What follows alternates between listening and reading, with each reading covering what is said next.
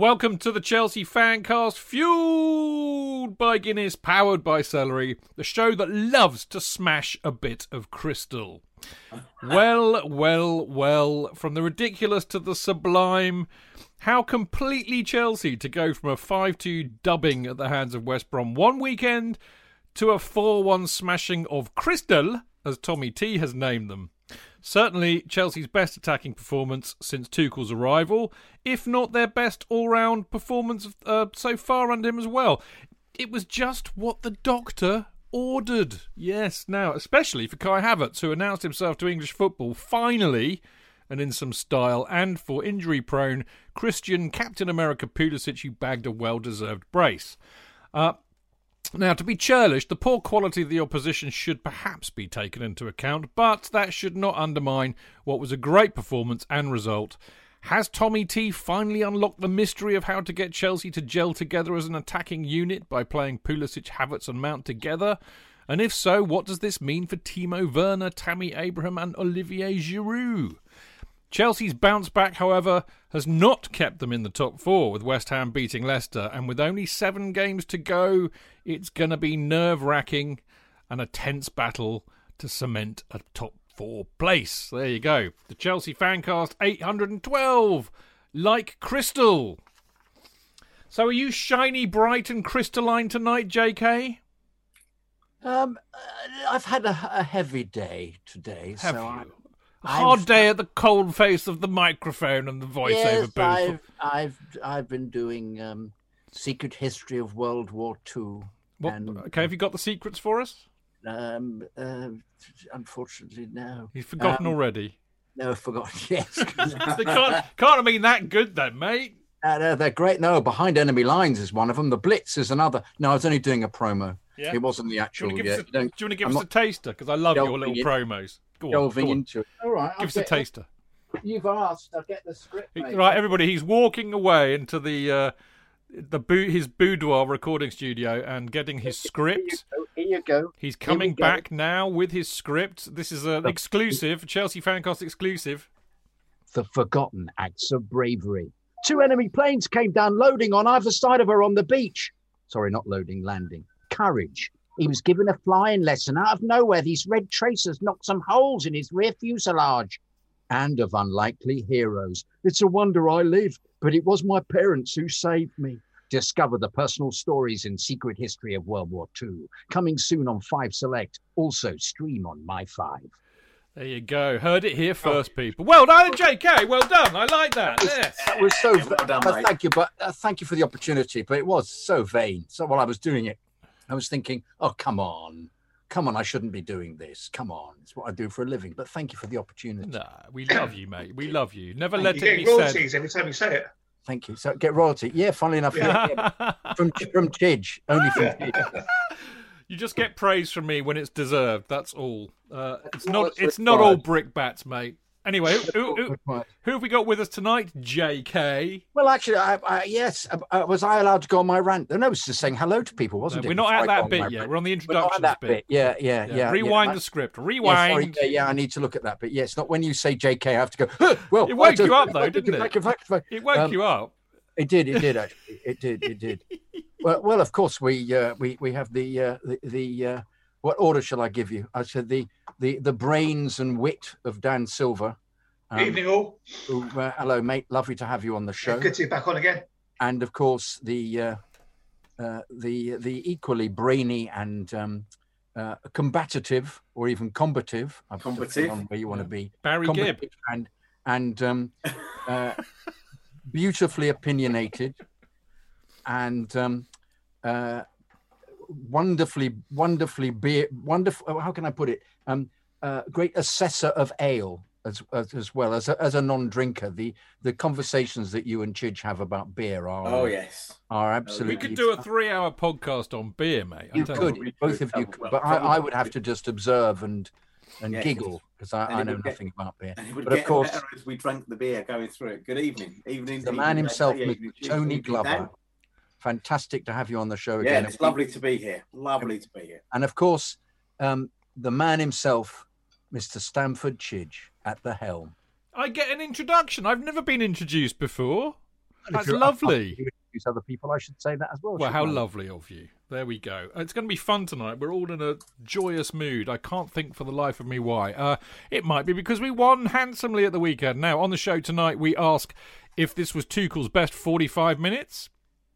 Could argue it was his best 90, I suppose. Anyway, are Pulisic, Mount and Havertz, Chelsea's best front three? Should Havertz have scored more? And what now for Werner, Tammy, and Giroud? Uh, in part two, we praise Chelsea's attitude, intensity, and scintillating pass and move game. We ask, are Jorginho and Kovacic flat track bullies? And we have a look at the run in. This is going to be fun, by the way. We're going to have a look at the run in to figure out how Chelsea can finish in the top four. And it's back, people. It is back. Chidge's run in spreadsheet is back. God, the fun I had. I, I channeled my inner Tim Rolls and I have produced a spreadsheet for the run in, just like I did and at the end of last season. And I think, I think, people, I'm going all Boris Johnson here, I think that it was my spreadsheet that got Chelsea over the line into top four last season. I'm telling you, it's good. So that'll be uh, in part two. Now, in part three, uh, we look ahead to the Mahusiv Champions League quarter-final second leg against Porto tomorrow. Uh, tomorrow evening. I can't wait. It's going to be a cracker. Now, uh, we ask Does an early goal kill the tie? Should Tuchel stick or twist? Will it be a problem not being at home for a home tie?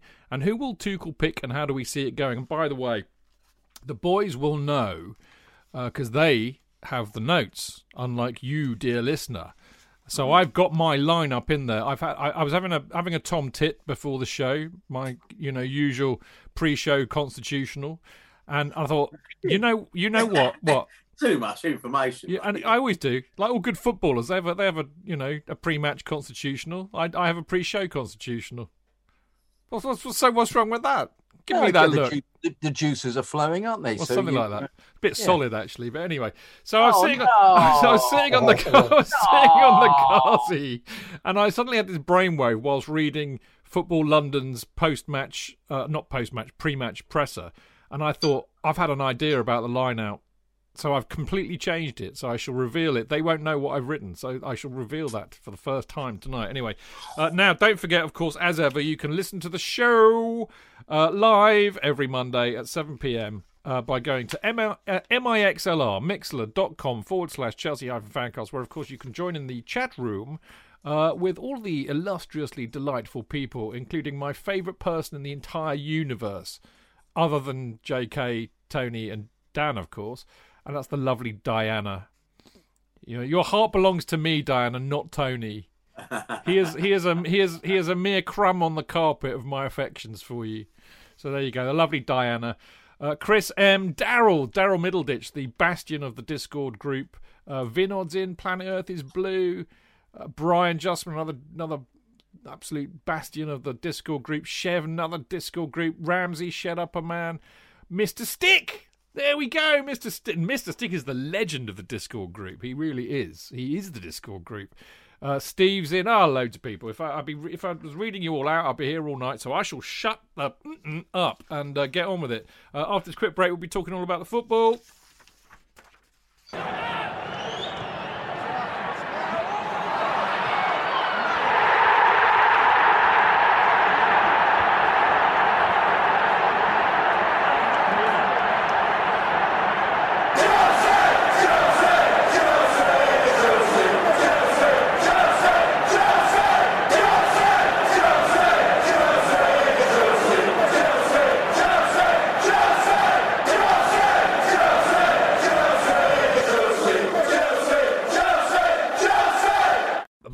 Football, the football. Just to tell you, by the way, part one and two, obviously, we're going to be doing uh, the uh, the Palace game. In part three, we're going to be uh, talking about the Porto game tomorrow night. But we do have an email. We have a cracking email in and a couple of questions from the Discord group. So it's a four parter tonight. Now let's get the ball rolling. Um, J.K. You're going to ask me a question? You're not, you're not going to to rant this week? Is it, is it rants off the Well, menu? no, I'm, I, you, you press the button and I'm off, am I? Um, uh, Hang uh, on. Beep. Okay. Uh, um, uh, brilliant, brilliant. Forty-five. Um, uh, I won't on hear it. 45, mate. I've, uh, Tuchel actually said it was thirty-five, didn't he? He said uh, in, You can't fact, count.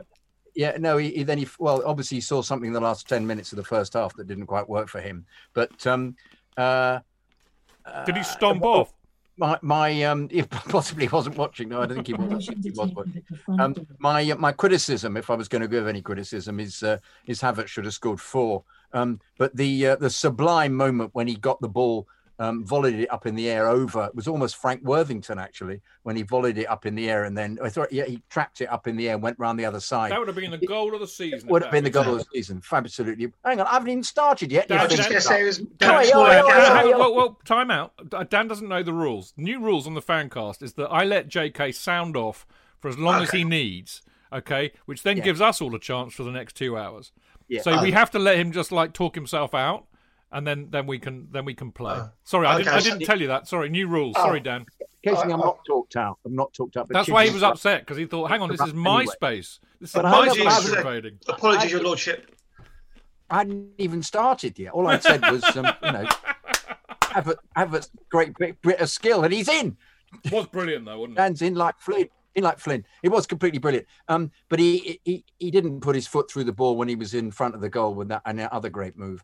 He seems to complement them very well, and also they get a bit. Conf- the play one of the things of playing a false nine is that uh, is they get a bit confused the opposition, don't they, by uh, who they're supposed to mark, which is um, almost something going back to to uh, Wolves versus Honved in ni- 19 what would that have been 56 when um, uh, Billy Wright had no idea who was supposed to be marking because he Hidegkuti played much more in the middle. He played off them. Very similar situation. So rather annoyingly that we've got we got um, that's 65 years ago and uh, people were playing in a very similar way rather than it being particularly modern. But um, uh, yeah, I, I I thought we were brilliant, and I, I won't really have it said that it's because Palace were rubbish. I think we just completely took them to the cleaners. It's this big thing that I keep going on about is the the beautifully crisp passing all the time, which is I think as Tuchel said, this was so crisp and and allowed them. It was done at such pace, which Frank had in, moments, and then seemed to lose. He had it when uh, Tammy was playing at his best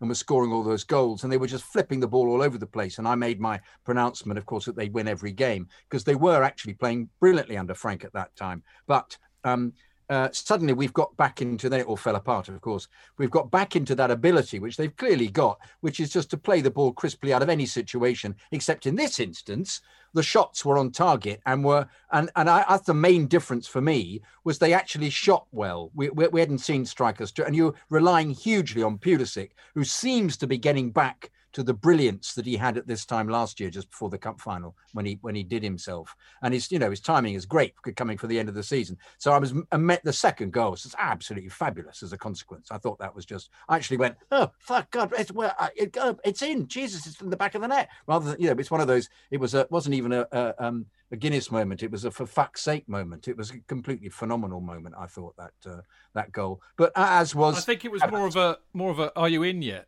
And you And- no, no, I finished. Why, why, why have we become sexual here? I'm not, had, What? not only in your head, mate. No, but There was nothing sexual in that whatsoever. Just got slid in nicely, didn't he? oh god, no! We're I think, going he, I think he rammed it into the back of the net myself. Oh no, no, no, no! Please, Yeah. please, please. Anyway, but um, um, yeah, uh, my moment is going. Um, um, uh, yeah, and uh, co- we're going to get onto all these things as usual. I'm allowed to do this, Dan. I'm allowed to actually sort of talk about Dan, something. Dan knows. Dan, Dan's I now know, I'm here. I was waiting for part two so I can talk. in a, in a, three, mate, three. Sorry. Have you- have you- no, you could you could mute me if you like. That'd be great. Or mute yourself. Not even listen. Go off. But um, I'm doing the whole show very quickly. Um, but It's the um, reduced Jonathan Kydd Shakespeare it's show. reduced, yes, the reduced show. Um, uh, Jorginho was excellent. Um, uh, I can't be rude about him. Um, he was excellent again during the week. Um, what else do I want to talk about? Uh, um, yeah, um, you've done it, Chidge. Werner wasn't there, doesn't need to play in that setup. Well, we'll, we'll get on to that, shall we? I you know, think yeah, I- we're gonna. Yeah, we- I think I've come to an you, end you, here. You have. You, you're you're Yeah. dribbling to a conclusion, as they say. Yeah, yeah. Um, no sexual reference intended with that whatsoever. Now, um, Dan, um, let's. Uh, I think we're all agreed it was a pretty good performance by them all, actually, and uh, I think it would be churlish of me to say it was largely because Palace were utter shitter, as they say in Wales. Um, let's talk about what was really, really good, and and it's it's it's kind of really, you know, we've all been talking about this for what seems like you know weeks and months and months and months now. He's done really, really well with the defence. He's done brilliantly with the defence, actually. Okay, we've got issues in the midfield, which sometimes makes it hard for the defence, but more often makes it harder for the attack.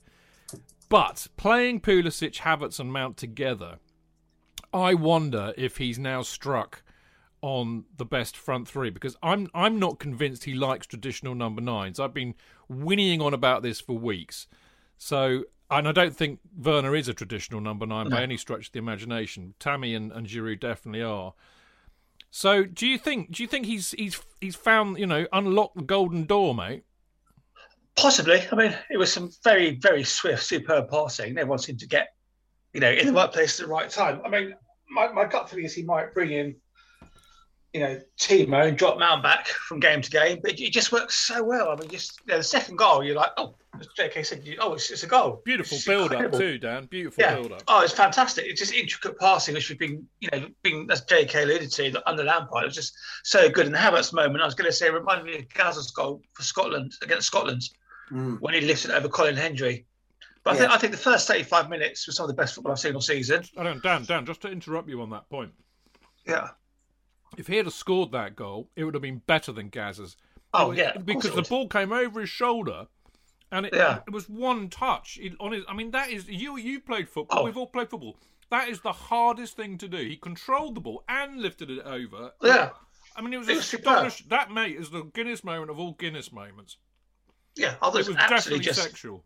Sexy football. That was so good. I just, it was just brilliant to watch. I just thought we moved, moved the ball very nicely. Have Havertz was fantastic. Could have had a hat trick, but it was, you know, first 35 minutes, absolutely superb. I think we did take our foot off the gas a little bit. I think with um, Tuesday night in mind, I could definitely see the level drop just a little bit. We didn't really get our second gear. As bad as Palace were, I think we've got two, three more gears to go into. Yeah. I thought it was just a really complete performance.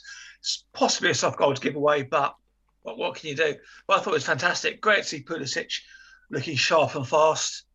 And it, it just, you know, you win 4 1 away and it's just fantastic. You don't panic. You know, normally it's 1 0 with five minutes to go. You're shitting yourself thinking, Christ, they're going to one off the arse, but you're 3 0 up, game's won. You can kind of relax and enjoy the rest of the match. I know, it was beautiful, wasn't it? Tony, yeah. I mean, I, I got, I mean, it's very, actually, I, I don't know if you watched Match of the Day, but you know their analysis of it was pretty good actually yeah, and and, and I, I, I thought they had a real and I think this is what I'm going to ask you really because it, I mean you know what we like we're we're so schizophrenic as supporters, aren't we? It's like, oh, this is the way forward. It's got to be Pulisic, Mount Havertz every game. Blah, blah.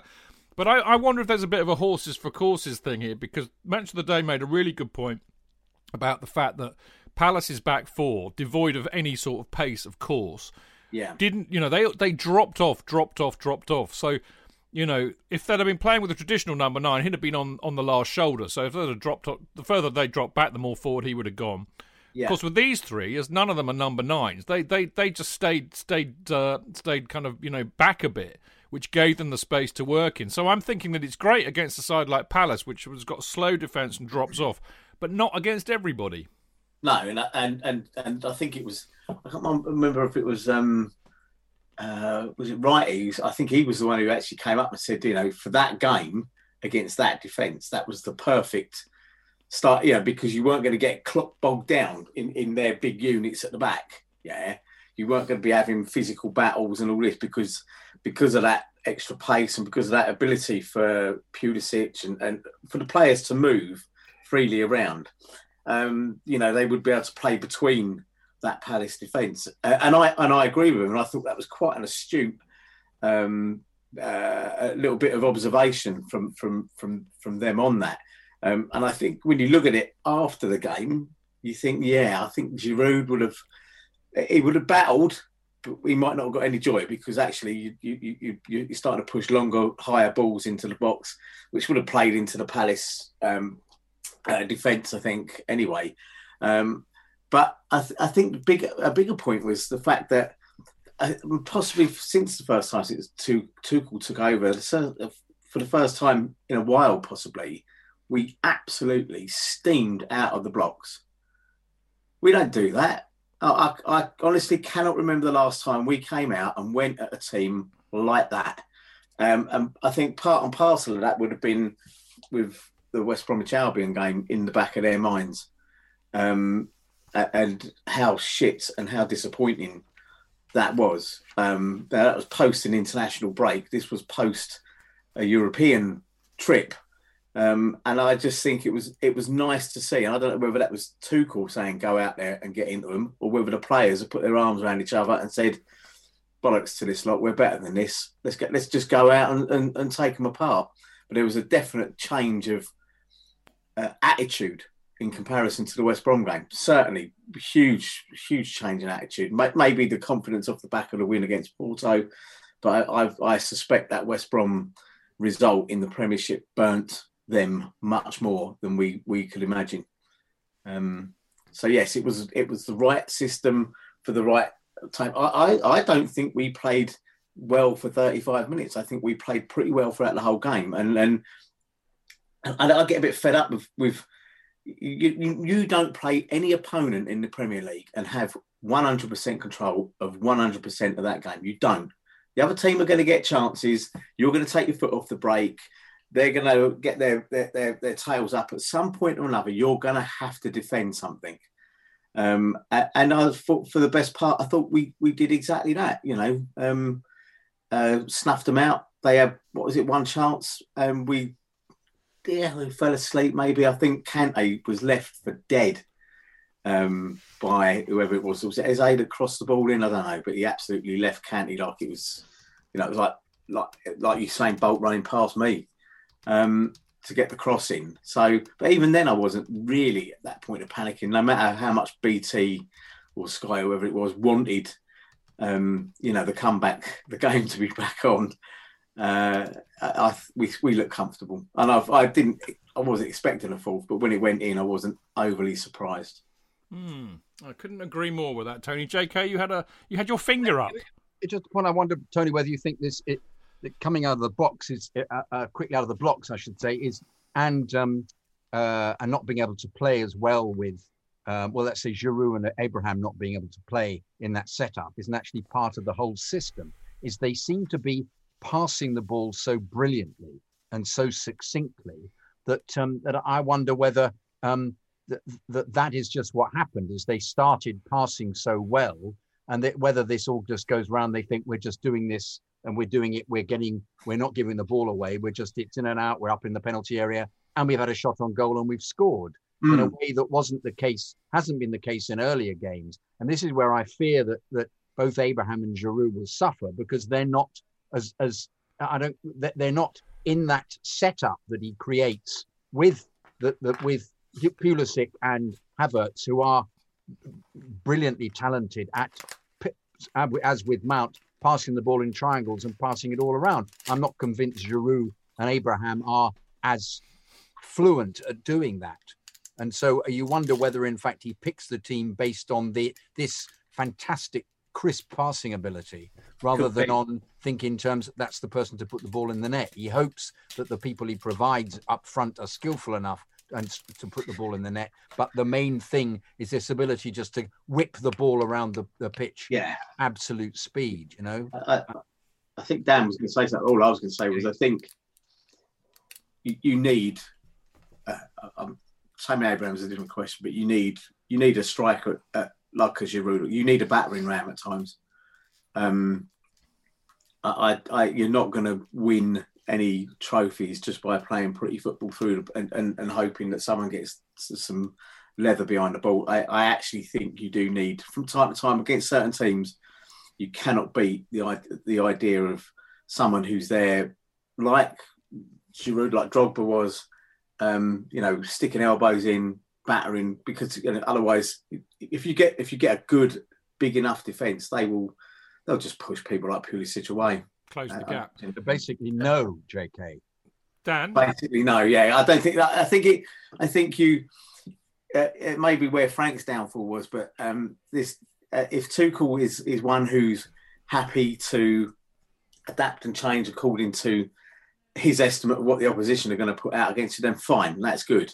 Uh, and we had the firepower on the bench if that hadn't worked perhaps it was a it, it was a it was a, a, selection because he knew that that would. Yeah, be... yeah, and I think it was, and I think that's that, that was certainly Chidge. Wasn't that the way it came across on Match of the Day? Wasn't it that they they said he, would obviously worked. Well, worked I, the, absolutely. I, I and I, I think you know we do we do Tuchel a huge disservice if we don't take on board the fact that he works, I think, very hard to analyse the best way to exploit the opposition's weaknesses. Sorry, Downey, you've been waiting ages. Yeah, mate. just just going to say we need to be as mobile as possible um, at the moment. And I, I, just think also just Giroud, as, as Tony said, gives us that alternative if we're chasing a game where we need some physicality. And also, we scored an early goal. That changed the whole dynamic of the opposing team. Yeah.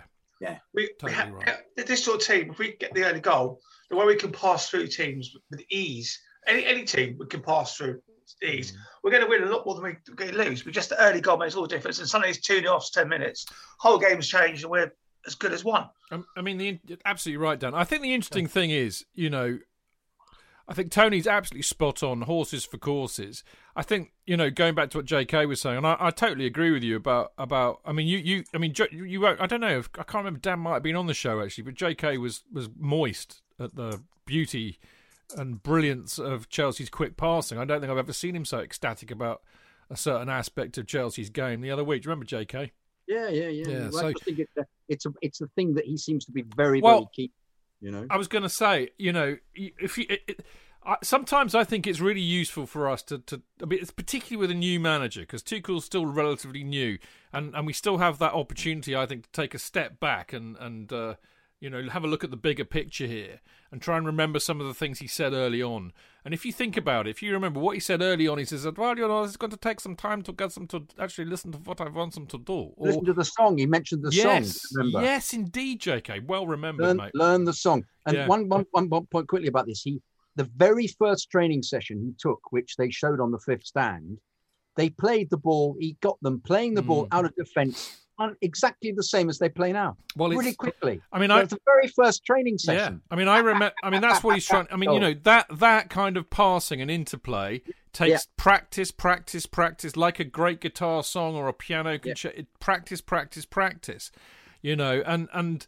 I think I think that's what that's what we're beginning to see the fruits of. Now, what will be interesting is to see how other sides combat that. I'm going to say something outrageous here, and then I'm going to bring Dan in, not just because they were playing in a similar colour kit.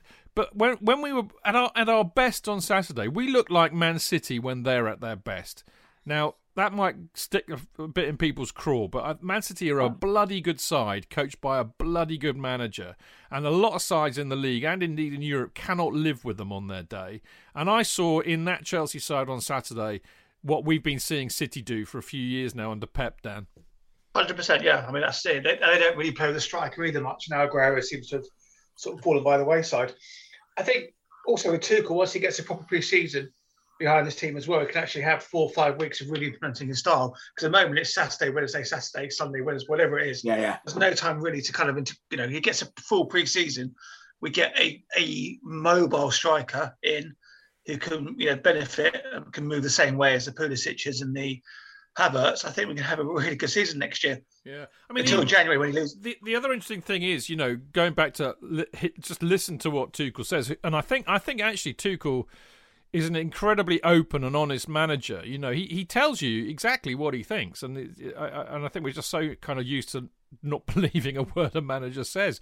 But I mean, and I had a pop at him about this the other week, if you remember, saying he he thinks Havertz, Havertz is a number nine. Having said that, I mean, you know, again, horses for courses, but I think Havertz showed that in the way that I mean, not a number nine like Drogba or Lukaku, Tony, or or, or, or, or in, in, in those you know because remember we're all old. We grew up with hairy ass number nines. Mm. The game is not like that anymore. But I think in the modern sense of the word, maybe Tuchel knows a little bit more about football than your Uncle Chidge. Who knew? Uh, you know, maybe Havertz is is actually a number nine in, well, in that kind of style. I've been waxing lyrical about uh, Declan Rice this season because I think he's the best player I've seen in the Premiership. But uh, his England performance has recently confirmed that just an absolute Rolls Royce of a player. And I see similar in in Havertz since he came back a few weeks ago. He has looked fantastic, absolutely fantastic. So presumably any after effects of COVID have gone. Maybe he's a bit more settled in now. We are you know, uh, easing lockdown restrictions. So there may be something there. Maybe the club stepped in. Maybe Tuchel recognised, um, you know, the, the, difficulties of coming in as he did, you know, um, into a new country where, um, you know, that would have been happening in any country or any club, I suppose, but that's in lockdown. Um, but he looks he looks at. Uh, there's. I'm not. I'm not a fantastic analyst or believer in in body language because you can take a hundred photos of somebody and you can put one of them in the Daily Mail, which is the one you want to project the headline that you'd already written, if you see what I mean. Yeah. Um, but he does look a lot brighter. He looked a class above um, every other player on the pitch on Saturday. So I'm really impressed. Is he a number nine? No. But I would also argue Nicolas Anelka, when we got him, wasn't a number nine anymore. Thierry Henry wasn't a number nine. No, he wasn't. And if you look at Thierry Henry, wasn't he a winger? I think that Wenger yeah. converted or something. Yeah. Uh, and you're right. So I think the days of Bergkamp was Ram, number nine.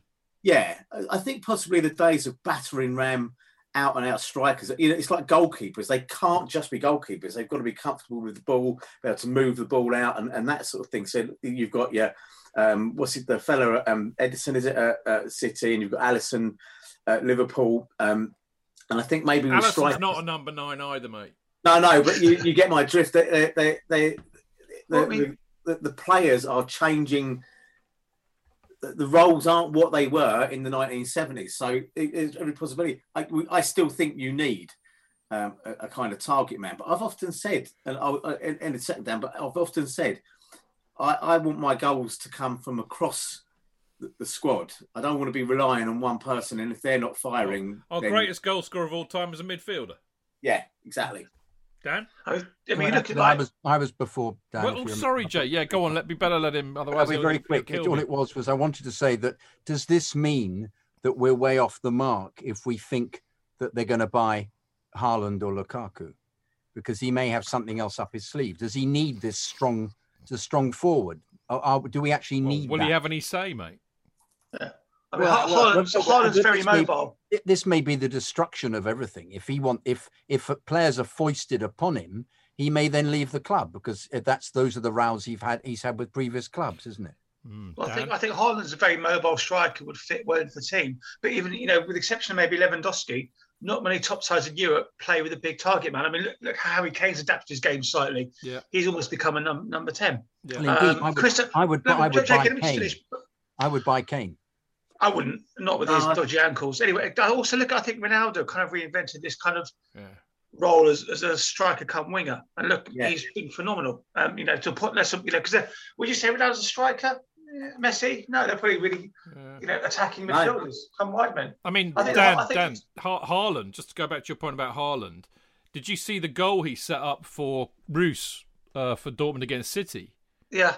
Now, I mean, you know that tells me he brings a lot more to his game than just the goals. I I, I think he would actually fit in very very well. The problem I. I. think we're all talking about with well who who goes at that expense. You know, I mean, I think Havertz can play in any position along the front, so that's not a problem. Well, I think Mount drops back into midfield. I think as, the, have... as the other six is just what we've been saying all season. Yeah. yeah. yeah. Yeah. Sorry. Anyway, finish your point. I didn't mean to. No, just because yeah, I just think I think the days of a traditional batting ram striker are, are gone. Mm. I don't, you know, none of the top sides in Europe play with this. You know, Milan have Lukaku fine, but you know, Madrid, Barcelona, City don't really play with a, a striker per se. Mm. It's all about all about fluid movement up front. That's what we need. Yeah. We need to interchange, mm. you know, the mm. striker, the, the wingers, and the. I mean, Liverpool, Liverpool have got Mo Salah, which you know he's not he's not the biggest he's a winger on the pitch, is he? He's a winger. Mm. He's yeah. a diving winger. I mean, it, well, yeah. it is it is fascinating, isn't it? Because you know, on the on the other side of the coin, J.K., you know, the, the I, I can't I can't speak for Lukaku because I, I don't watch Serie A, but let, let's just talk about Drogba. You know, when you when you I mean Drogba's all round game was absolutely phenomenal. If you ask any defenders of that era era about him, they say on his day he was unplayable. None none of us could get near him because he could push you off the ball, he could beat you with a trick, he would beat you for pace, he would beat you in the air, he could shoot from any bloody distance. So when you have a an absolutely world class striker, they're still worth their weight in gold because on their day they're unplayable. Doesn't matter how many fancy passes you stick around. You know no, what I mean? I agree. Yeah. No, no, I, I agree completely. But uh, that's that's a high, a huge class striker, and there aren't there, there are only about three, aren't there, which you could say would fit. I, I think there are less than there ever used to be. Actually, yeah, yeah, yeah. they're so, a dying breed that are comparable. So the alternative is to play with with, with silky smooth wingers come come strikers. You make yeah. this a kind of hybrid, isn't it? They're playing in the same way that Salah is a hybrid, in the way that um, Um, Mane is a hybrid. You wouldn't have yeah. said he was an out and out striker. You'd have said he sneaks in from the wings. Um, and I think that's what that's as we're saying what everybody plays. And yet, it, if you if they were to say to him, you can have Lukaku or you can have Haaland, would he then play four at the back and change the team so it was so the, the fulcrum I, of it was I him? Don't think he's, I don't think he's he. I don't think he's wed to a system. I don't think he's like no, Wenger. I agree. I agree. I don't think he's like Wenger, who had, you know, one of the things we always say was, you know, Wenger, uh, as as brilliant a, a manager for Arsenal as he was, had a plan A. That was it. Yeah. When when when they were in their pomp in his early days, when did you ever see any Arsenal player ever cross the ball in? You never did. Never. He, he detested the idea that you'd play it in and someone would head it in. Um, and I think this younger breed of manager, and I, I would put Guardiola uh, certainly in, into that, Klopp as well. They're happy to change and, uh, and manipulate and, and, and, move it around. You know that they they're they're much more adept at this idea of picking the team for the team you're playing, with your plan B on the bench if you need it. You know, you even look at and let's face it, Jose Mourinho is a great manager, but he seems to be locked in to his philosophy. That's it. Yeah. And when it all goes wrong, it's everybody else's fault. And and I think Tuchel is with he, he's with Klopp and Guardiola and several other Premiership managers and possibly managers across the um, uh, across the continent that have moved away from that and are not wedded to uh, Uh, their own belief in themselves. They're wedded to a belief that you pick and you do what you need to do against the opposition you've got, and they do it by being almost professor prof, professorial about it. You know, they they watch videos for hours and hours of their opposition, and I, am okay with that. I think that's a, a, a, an interesting way to take the game, certainly. Dan, yeah, I was just thinking, you know, Tuchel maybe now is picking from what he has available as opposed to an actual way he wants to play because he kind of sort the defence out. So maybe he, he will go back to four the back. I mean, he said, I think he said today in his interview that he wants to win games and titles now he does not talk about two years down the line. So he's clearly got a great mentality for us. You know, listen, listen football's changing so much. You know, go back to days of, you know, even going back to sort of we had Hasselbaink and Gudjohnsen, two out and out strikers. Football has changed. You know, Pep arguably was the instigator of that, the way he played that Barcelona team. And, you know, it's all about quick, fast, ticky tacky football. And it's really, it's just good to watch. You know, we'll see. You know, Klopp, I mean, Klopp tends to burn his players out, which is great for us because it's great watching them struggle well, to get is, top six. Well, talking of burnout, um, before we move to part two, um, the legend that is Mr. Stick on Discord group uh, in his wonderful Mr. Stick's tactical analysis, which is replete with statistics and screen grabs with diagrams on them that is way beyond the small hamster sized brain that I have to understand. But one thing that did catch my eye that the lovely Mr. Stick put up was the was this. Uh, in our current squad, Ben Chilwell, age 24, Reece James, 21, Mason Mount, 22, Kai Havertz, 21, Tammy Abraham, 23, Christian Pulisic, 22, Callum Hudson-Odoi, 20. That's that's f- seven players that are all early 20s. I mean, you know, bit of experience that we've got, add in maybe another bit of world class where you need it. I mean, it, it's wonderful to see JK, and we have a huge future if we play it right uh, can I just make a point about Odoi, you mentioned? We, we've not talked about him. I thought he had a, a fine yeah. game, actually. Yeah. And yeah. yeah.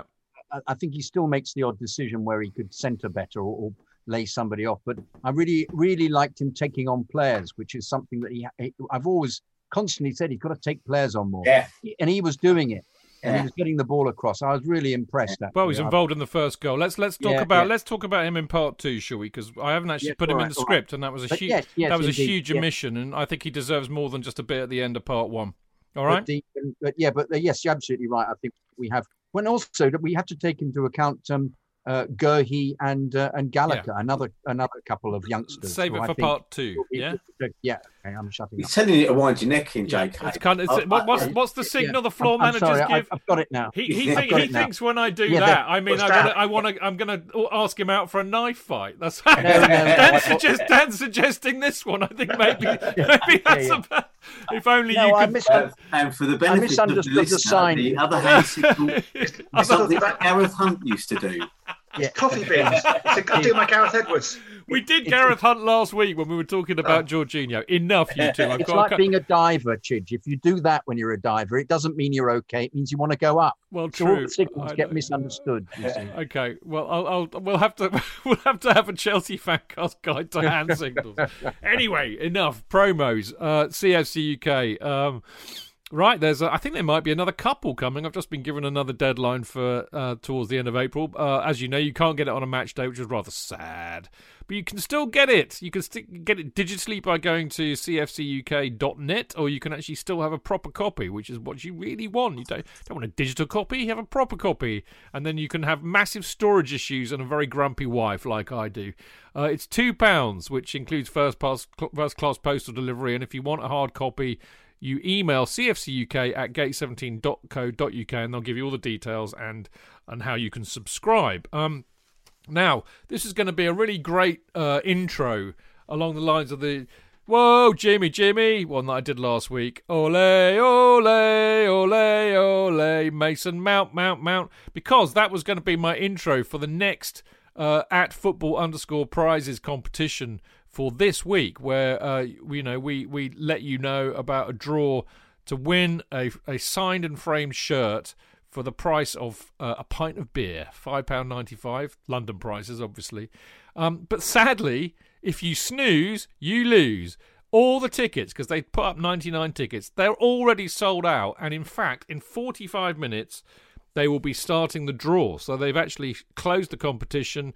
The draw starts at half eight tonight. So if you didn't get a ticket when I plugged it on Friday night and put it up on Twitter uh, last week, then you, I'm afraid, will have missed out on the chance to get a Mason Mount signed and framed shirt, which would have been a wonderful addition to your wall of memorabilia. So there you go. If you didn't get it this, if you didn't get on it this week, may that be a lesson to you. You know, when I plug it out on uh, on the Wednesday night or the Thursday morning and plug it on Friday, get on there and get a ticket. It's only a five or there or thereabouts. So there you go. So sorry about that. Um, there'll be more disappointments to come because we've got part two in a minute.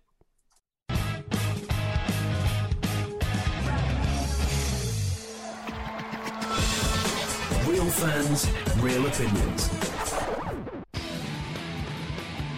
I'm Jason Cundy, and you're listening to Chidge and the boys on the Chelsea Football Fancast. Total nutters and proper Chelsea. Footballfancast.com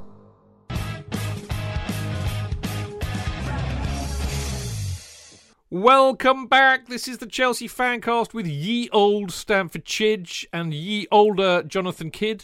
uh, and the delightfully youthful uh, Dan Silver and wonderful Mr. Tony Glover, looking like Barry Gibb. Ah, uh, with the children of the. I can't get my oh, voice into Perfect. That. Perfect. I love it, Tony. He's certainly been. The song, oh, every say like Barry Humphries. yeah, that's true. Right. Okay, it was a Barry. Certainly a Barry. Yeah, you're right. Yeah. Can I do it for you? Do you mind? For the benefit of the listener, it. I am now showing Dan. we are children of the world. The yellow card.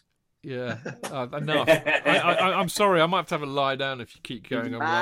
Now, listen, because I love JK, and in fact, I love all of you so much, I will allow you to effuse about uh, Hudson Odoi because we, as I said, I wanted to give him a bit more justice, and we and I didn't script it at all, so this is going off, you know, off piece as it were. But go on, go for it. It's just it was taking players on that we. I keep saying he's got to do it more because he's got the skill, the pace, and the skill. Taking players on, beating them, and getting across him. You think, yeah, absolutely right. You're capable of that. You're really capable of that. And I thought he, I thought he had a, a very decent, decent performance. But well, as they all did, it's very difficult to fault anybody in that side. But uh, I thought he really played his part. Very impressive indeed. Well, he's he, he he's done well in this this kind of new wing back role because he's, he's a winger, right. isn't he? Really, he's not yeah. really in he's previous lives. He's not really been asked to go back and, and no defend, no, and defend. No. And I think defensively, he's a little bit off, maybe, but um, as in that wing back role. Um, but the thing is, he, you know, like you said, he'd take players on and he'd get the ball across, and um, and his confidence is growing game by game, isn't it? You can see, and you can see it in a few of the players. Actually, you can see some of these younger players uh, uh, uh, that Tuchel is obviously saying and doing the right things to to, to get them to come out and, and and actually play with a bit of verve and a bit of um, you know pizzazz about them or whatever. So I'm, I'm i was impressed with um, with Hudson Odoi as well, considering that wing back is you know a new sort of role to him. Mm. Um, um, um, uh, Moses, of course, is actually the kind of um, yardstick for wingers turned into into wing backs because he was phenomenal under Conte. What about Le Saux? And um, Graeme Le Saux was great as well. But I'm he started out as a winger for us. He did indeed. Yeah. specifically played, yes, he did. He played. Uh, he seemed to play that kind of. He went. He was started up up front, went back, yeah. and then ended up in the middle. In the middle, absolutely right. Well, I know how he feels. I just, it, I just, um, you making a sexual allusion there? No, no, your mind is filthy, J.K. You need, you need to have a, you need to go and see a psychiatrist, mate. Definitely, I'm available. Are you? My rates are, are very reasonable for you. Oh, are you? Think yeah. what? Yeah, yeah. Okay. Double what they normally are. Uh, that's good. Yeah, so, very funny, Chidge.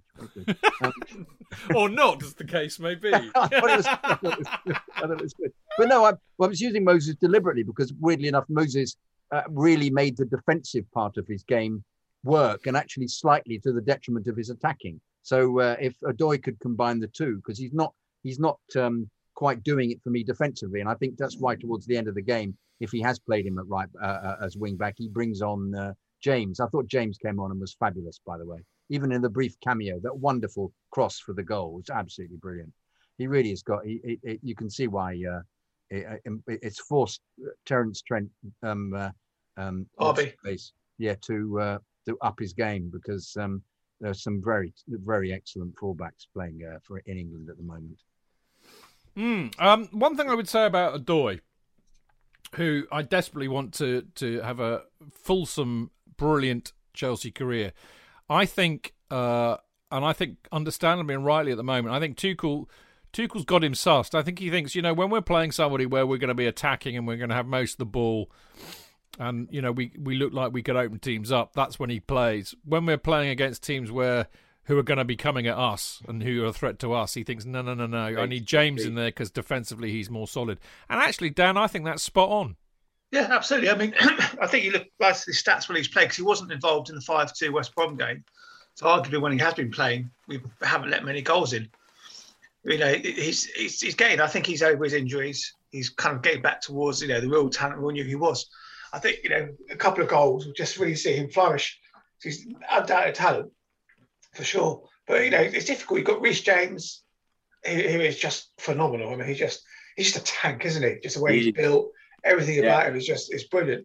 I mean, that's the thing. What what will he do? What will Tuchel do? He's, he's embarrassment of riches up front. You know, you think it's what problem to have? What's Sorry? a problem to have oh, when we, yeah, exactly. we, we that's, this program? When we sat on this program and yeah, and when we've sat on this in the past and we've we've said, oh, we're just lacking in strength and depth, and look at these other, look at the United's bench and all that, and, and, and, you know, we haven't had anything since Mourinho's first season when we had that, you know, that absolute, you know, uh, terminator of a squad yeah. that we had then.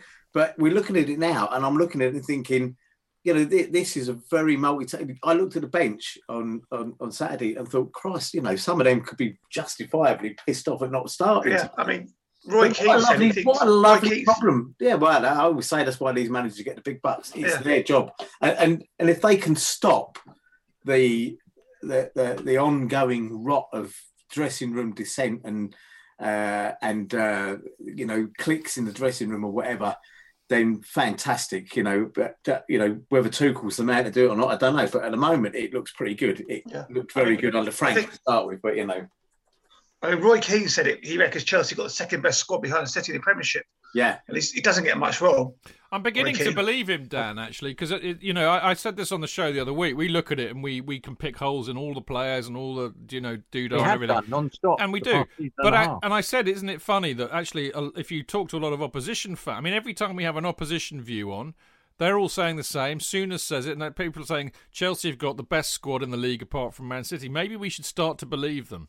Oh, we have. I mean, you got players like Ziyech, who got five minutes. We go, oh, oh, phenomenal team. The players out on loan as well. Yeah. We've got such a good squad. So next season, it's going to be some Woo-hoo! tough choices. I think. But that's down to Tuchel turning the players that we thought weren't good enough into into top players again. The reason the club bought them was because they well who knows with the transfer? I, I, don't think they would. I think this whole season's been an anomaly because of COVID. The last eighteen months of football has been an anomaly. Absolutely. Had, had, yeah, had but, all these. Can I just finish, please, JK? Had these players come in in a normal season, maybe they've hit the ground running a lot quicker. No, yeah, but, I, I settled down. We're talking about players like Sarri and, and, and sorry, not Sarri, like Jorginho and Rudiger and Kovacic, who've been with the club for yeah. the last three years. Yeah. And, and, and, they're playing at their best. And it was yeah. very interesting listening to the um, the presser today because he said he had three characters in the changing room. Um, one was Azpilicueta, which is you know we've accused him of being a bit quiet, but he said no, he's a he's a character. And the uh, the other two are um, Rudiger and Kovacic. Yeah. Well, Rudiger had been uh, had been uh, off. He'd been off, wasn't he, under Frank? And Kovacic was in and out. Yeah. Now now Tuchel is saying they are absolutely essential for the club. Well, well let, us let's, let's let, let's talk about you. Good segue, J.K. Let let's talk about uh, Kovacic and uh, Jorginho, also known as the Chuckle Brothers.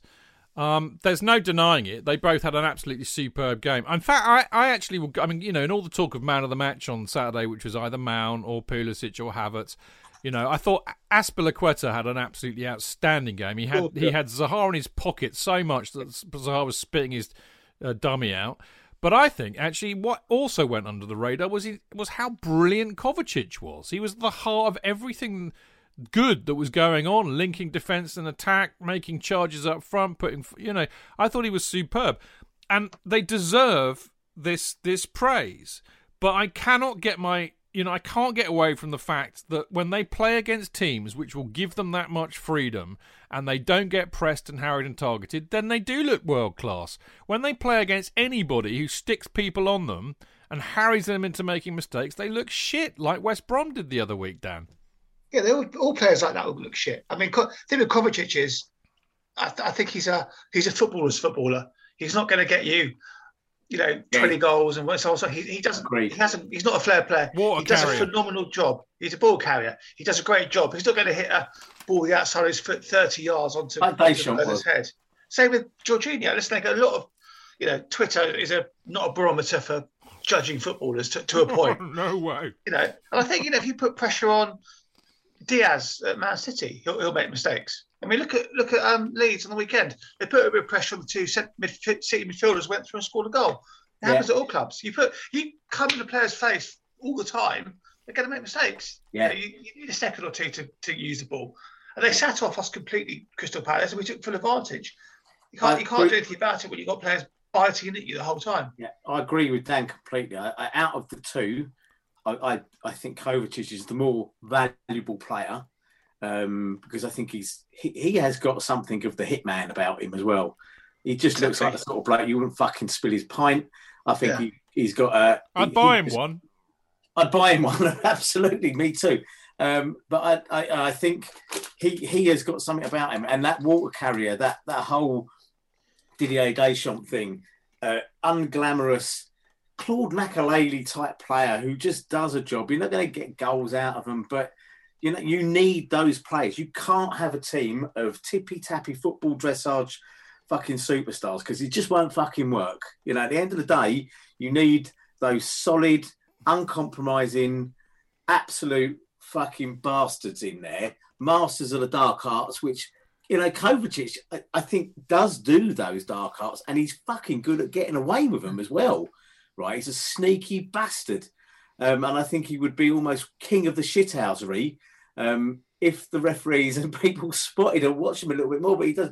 Jorginho's a bit different. I, am he's Marmite, isn't he? He had a good game on the last couple of games or whatever, um, and, and I, I will profess to him being a mystery for me because think back, Guardiola wanted Jorginho, so he must know something, and I'm going to stick my neck out here and say I think Pep Guardiola knows a little bit more about the game than me. Yeah, mm. my biggest problem with Jorginho is I think he, I don't think he's physically up to the Premier League. The amount of times he he he lets players off him. Well, he doesn't have a, the dark arts. I've seen players run past him, and he won't take a yellow card. They just literally brush past him. But if you're, you know, whereas Kovacic, as you say, will will take a yellow card. I think Jorginho's got technically very good. I just think he's very weak in, in this midfield. You, you, need some strength in midfield. I mean, if you get a, you know, Jorginho, uh, Kovacic and Kante, as a two in a base, I think is is fantastic. I think that's the ideal. That's the ideal, isn't it? Yeah. But the, the trouble is, is that Kante is is uh, uh, he's a bit hamstrung at the moment. In the yeah. 17 years, he's got a problem with his hamstring. Literally, yeah. So they're they're actually he's he's um, he's worried about where when to play him or how long to play him. And bizarrely, actually said that because he'd only played for 20 minutes, he was slightly out of condition. Said in the presser today, which I found interesting. But can I just make a point about Azpilicueta? I think actually Dave has been revealing the odd moment, as with Zaha and as he did in the um, the game against Porto, where he has the odd dark art about him. And I think he um, there's an element of shithousery about Dave that I think is being being brought in at the moment, which yeah. I'm uh, good. I've been so yeah. I think it's a it's a, an immense plus. Well, and, and, and Mount JK again yeah. went yeah. steaming in, didn't he? Love it. Love to see that. Yeah. Yeah. Yeah. Um. Right, boys. Unless you, you've, uh, if you've expended all your energies on that one. Oh, actually, just one thing I would add to that about Gareth's best, uh, Gareth, J.K.'s best mate Gareth, also, also known as Jorginho. Um, but th- this is the point, and it goes back to horses for courses again. You know, play him against a team like Palace, he's brilliant. Play, play him against a team that gets on him, he, he gets exposed. And I think it's a great shame, actually, because you know, in the right game, in the right situation, he's an absolutely fantastic player. Don't don't forget that Jorginho was sought sought by Man City yeah. before he came to us. So that he's not shit. He's not a bad player, you know. But I think sometimes against the, an opposition who work us out, he gets exposed, and that that's what worries me. And I I love it when I see him play like like he did uh, on Saturday. I thought he was brilliant. Had an absolutely superb game. Fair play to him. Yeah. But I'm still going to call him Gareth. All right. That's it. Um, right, listen. Let's get to the uh, the, the the the business end of uh, of uh, of this part, shall we say? Um, which is the disappointment in a sense that having played so brilliantly, uh, West Ham.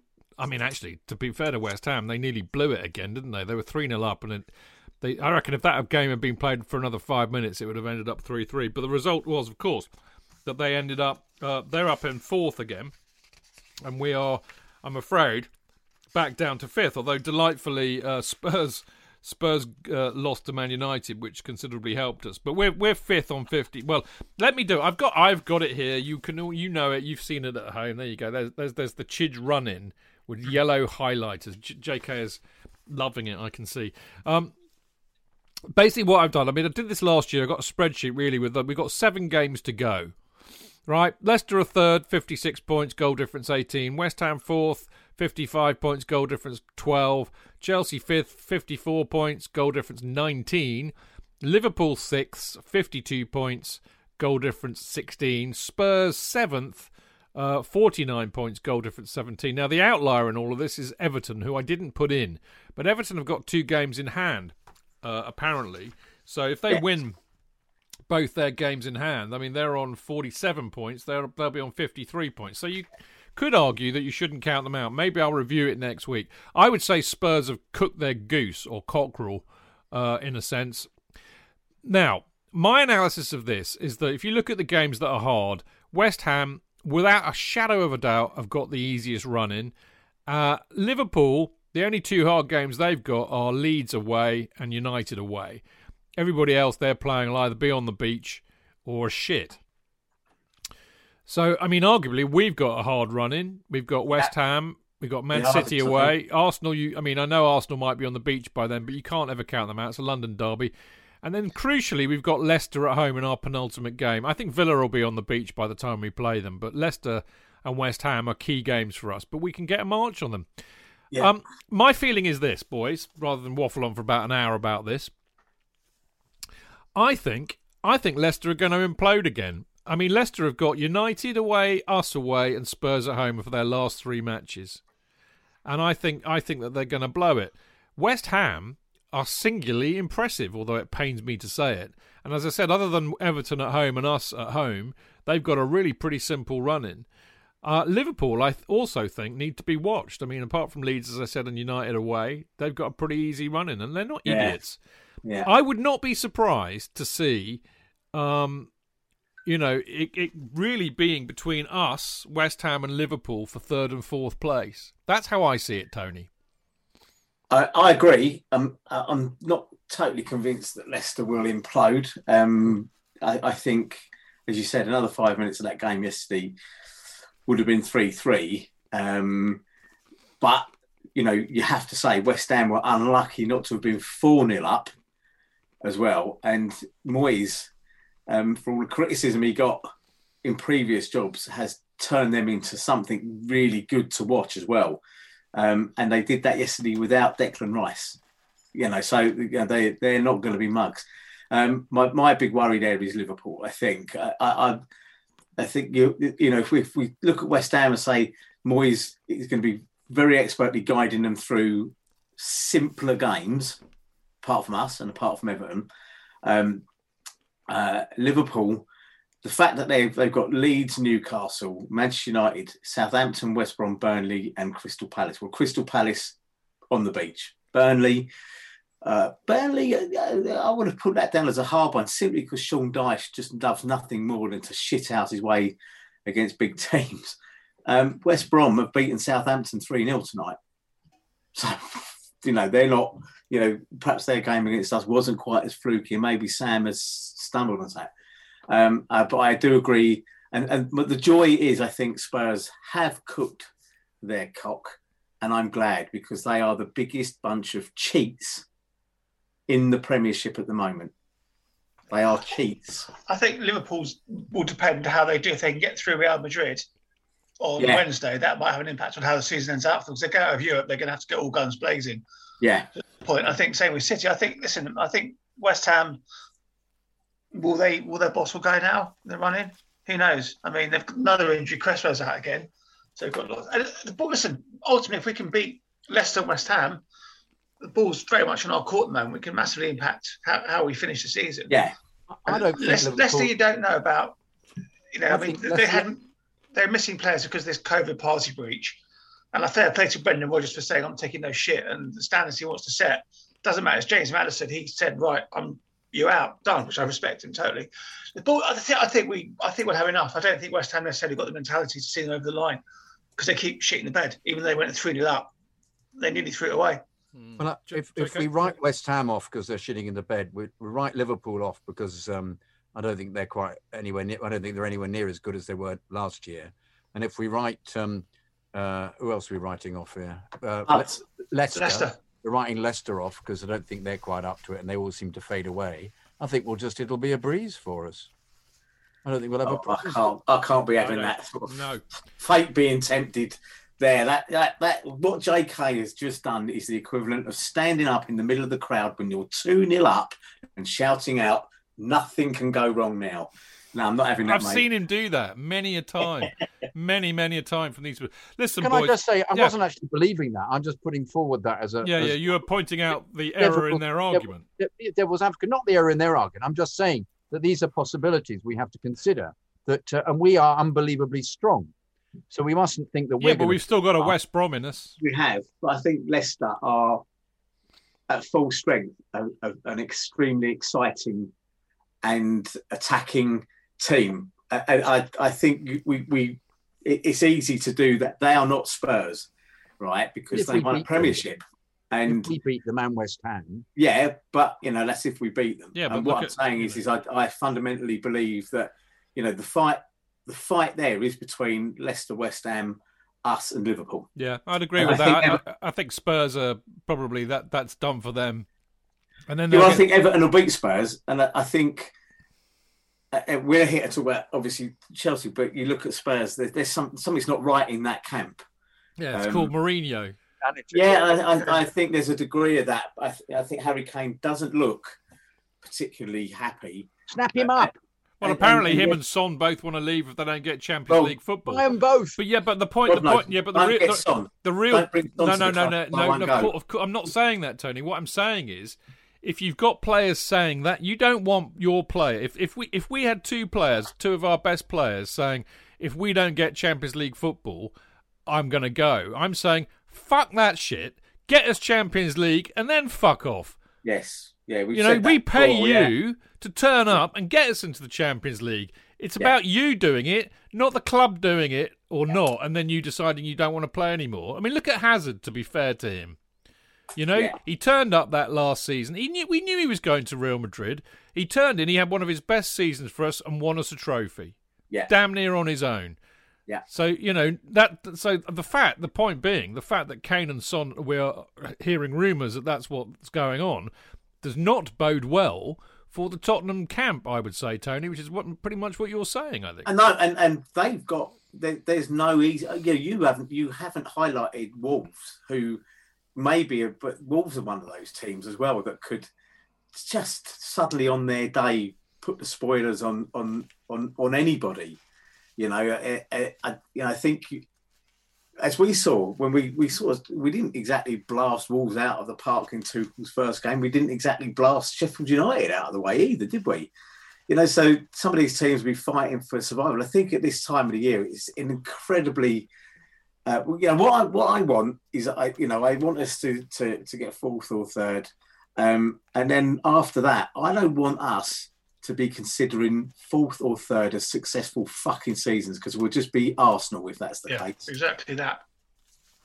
Very, very exactly good that. point. Very good point. I, I mean, I don't think Tuchel will be doing that. I don't think that's his, his aim. Is as he said today, is to win. Well, Tuchel's got a great out, hasn't he? Which is well, boys only turned up in January, you know. But I mean, here's the thing. I, I hear what all, you're all saying, and you all make, as all as you always do, exceptionally valid points. Personally, I think this is going to go right to the wire. I think it's going to be like last season when we had to beat Wolves in the last match to get to get top four. I think it's going to go. I think we have to beat we have to beat West Ham and we have to beat Leicester. I think that's an absolute given. But even doing that, I think it'll go down to the Villa game, and I think we'll if we get in, it's because we squeak it by a point or something. I mean, that's why I'm really encouraged that out of all of the teams competing, um, we've got the best goal difference, albeit only one on Leicester. But I do think it's going to go right down to the wire because I think the other thing that we've got going against us that none of that lot have is the fact that we're deep in the FA Cup and the Champions League. You know, and whatever whatever you say, it means that Tuchel's having to juggle his squad a bit. You know, although we've got a very deep squad, so I mean, it swings and roundabouts, doesn't it? Bottom line is, I think it's going to be tight, and I think it wouldn't surprise me if it goes down to the last match. I think I, I absolutely think it will go down to the last match. Um, we've lost one game in 15. Um, if we replicate that through those next, what is it, seven games, if we lose one more game, we are still in as favourites as far as I'm concerned. And we're not playing anybody, bar Manchester City, in that that's harder than anybody we've played under Tuchel so far. If you get my drift, I'm yeah, not yeah. putting it over very well, but you get my drift right. Yeah. City, on the other end, by the 8th of May, would have won the, the league by then, right? So I just will they be on the beach? Let's hope they're still in the cha- let's hope they're still in the Champions League. Well, there's that as well. Plus, we we have them in the FA Cup semi final where we've got a chance. Um, we've got absolutely nothing to fucking lose by going at them like we did at Palace, have we? Well, if if we if we knock them out of the FA Cup, it could actually do us a favour because that exactly. means you know they'll win the title and they'll put all of their eggs in the Champions League basket because they'll be on the beach of having won the title. So it might yeah. do us a favour. Precisely. Who knows? Football is a mysterious mistress, and it often no one knows it as well as the four people on this call. You're dead right. Now, uh, time for a little pluggeroony. uh, the uh, as Dan and I, well, we well last week was controversial because Dan and I basically did the podcast instead of the Chelsea Supporters Trust meeting, but they had the good sense to hold it on a day that was more convenient to us, didn't they, Dan? A they day because we're we're so important. Without without them, they're nothing. Sadly, I don't think it had anything to do with that, but no. it'd be nice to think so. But uh, so anyway, we were Dan We had a good meeting actually, as I recall. Uh, anyway, uh, the bottom line is is that you should all pay five pounds every year, five English pounds every year, to be a member of the Supporters Trust, uh, which means you are entitled to vote. Vote Dan, vote Chidge, vote often is what we say. But you can vote for us or vote for anybody, really. Anybody stands for the elections. You can come to the AGMs, you can put forward motions, and you can come along to some of the great meetings we have when we had uh, we had Pat Nevin plus a hundred other selected guests, didn't we, uh, the other week? And that was great. Yeah. So there's all sorts of stuff going on there. Um, if we you're need better, we need better voting from from people on those sort of things than we're seeing in that Disco World Cup. Well, I'm, do you know what? I'm sorry. I'm livid at some of the I, ones I, that gone I'm, out. I'm, on the one hand, I'm quite cross that you've interrupted my uh, promotional sting about trust, but on the other, I'm in. I, I can't. You distracted me with the best thing you could distract me with because I'm actually really enjoying this World Cup thing because yes. I don't really have a lot of skin in this game because I'm not really, you know, disco music was not, I didn't think, my thing. You know, I'm a punk rocker and a rocker and all the rest of it. Mm. But I have to be honest with you, mate. Nearly all of the songs in all of the groups that he's put up with before I know really well, and actually, I've surprised myself how much I love all that music. But because I have no skin in the game, I'm vote- voting with a clear conscience, and I'm not bothered if other people vote against what I vote. Whereas in, t- in Tim's previous World Cups, I've been like you, Mister yes. Angry on Twitter, basically yes. gerrymandering the vote and coating off people for voting the wrong way. This is yes, me. Because yes. Cause you basically are Barry Gibb, aren't you, mate? Let's I be honest. Barry here. Gibb, yes, and I I'm I'm shocked and appalled that people will vote for various things in front of things like "Got to Give It Up" by Marvin Gaye. Uh, you just I know, anyway, I know. move on before I. Before I will. I will. Back. But it's brilliant. It really is yeah, brilliant. Anyway, people tend, people tend, to go for the lowest common denominator in all of those things. They do. That's they probably do. why I'm doing so well. I've noticed that actually nearly everything I voted for seems to be the winner at the moment. Whereas normally I vote for stuff that nobody votes for, and I get the hump like Tony does.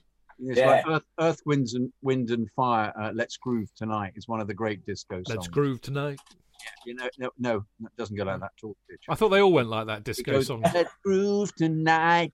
And um, no, not like that. No, not that one. No, no. Goes, oh, they're not all the same then. Right, right. Yeah, they're not all the same. No. Boogie uh, Nights.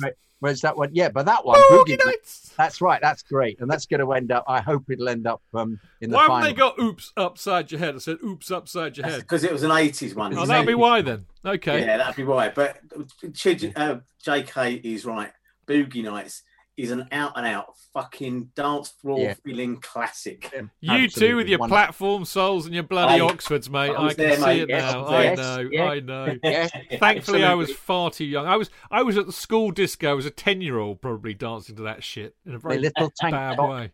Tank top. What was that one my, that you had mullet, to like? My mullet. What was the one you had? I've got a mullet now, mate. What's the one? What's the one you had to sit on the floor and? Uh, that was oops upside your head. That was oops upside your head. As, as I tweeted, right, that it's only it's only in England that oops upside your head has the rowing boat dance. In Northern Ireland, it's a song called Rock the Boat which of course makes fucking sense, doesn't it? Well, I was about to say a very unpolitical, on PC joke, but I'm going to steer well clear of it for obvious reasons. Anyway, yeah, back to the trust, mate. Yeah, back to the trust because Dan is. I think he's he's bored stupid listening. No, to no, just listening to it. It's all good. Really? Okay, I, I wouldn't blame you if you were, mate. Anyway, yes. Uh, back to where we were. Stupid. Back to where we were. Join the trust. Pay five quid a year to be a member. Vote in the meetings. Attend the meetings. Put motions forward in the AGM and come to some of our special general meetings where you can have an audience with Pat Nevin and the like. Who um, do we pay the five pounds to, Chid? Not uh, uh, basically Mr. C. Dot Ash. No, no, ob- obviously he hasn't even figured that one out. Uh, I don't know. You have to go online on the web. Ash. That's I right. It. I got it. Yeah, yeah, yeah. You didn't laugh quickly enough. Uh, anyway, basically, go to the website. I didn't laugh at all. I know. Go to the website. It's all on there. There's a big join button, and it's uh, chelseasupporterstrust.com and L- at, at Chelsea S Trust uh, for the Twitter handle. And talking of uh, good things to support and uh, stick your finger in your pocket or whatever, uh, the Chelsea pitch owners, of course. If you want to own a piece of Chelsea, then you need to get yourself a CPO share uh, owning a share means you have a share of the freehold of the stadium and protects it from being sold to a property developer or similar in the future. Thus, ensuring that football is played at Stamford Bridge, its spiritual home, forever and ever. And the shares are somewhere between, I mean, the cheapest is about 31 quid, and you can go right up to over 200 quid if you want a big signed, framed uh, share, which you get presented on the pitch, which you obviously can't though because we're not allowed in. But there you go, you get the gist. Check out the Chelsea's official website uh, and search for Chelsea pitch owners. Now, when we come back, uh, we're going to be previewing uh, the Chelsea versus Porto second leg Champions uh, League quarter final match, which is tomorrow. See you in a minute. Der einzige Markt für das, was jetzt und in der Zukunft wertvoll ist. Die neuesten Sneakers, Kleidung, Elektronik, Sammlerstücke und vieles mehr. Alles hundertprozentig geprüft und authentisch. Mit StockX hast du Zugang zu Millionen von Produkten, die ausverkauft oder schwer zu finden sind. Und alle für den Preis, den sie wirklich wert sind. Denn wir alle sollten das kriegen, was wir gerne haben möchten. StockX, Zugang zu aktuellen Trends. Finde, was du brauchst auf stockx.com.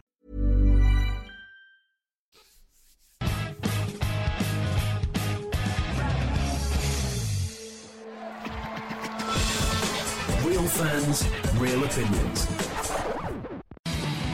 I'm Jason Cundy, and you're listening to the Chelsea Football Fancast.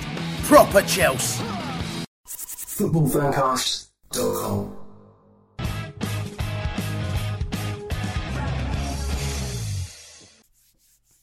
Welcome back. This is the Chelsea Fancast. I'm Stamford Chidge, and I'm joined as ever by the ebullient Mr. Jonathan Kydd. Oh, a lovely adjective. Thank you very much. You're effervescent if I'm ebullient. Okay, so it's the Guinness I've been drinking, mate. Must be it. Yeah, yeah. farty is the word I meant. Not yeah. yet. That comes later.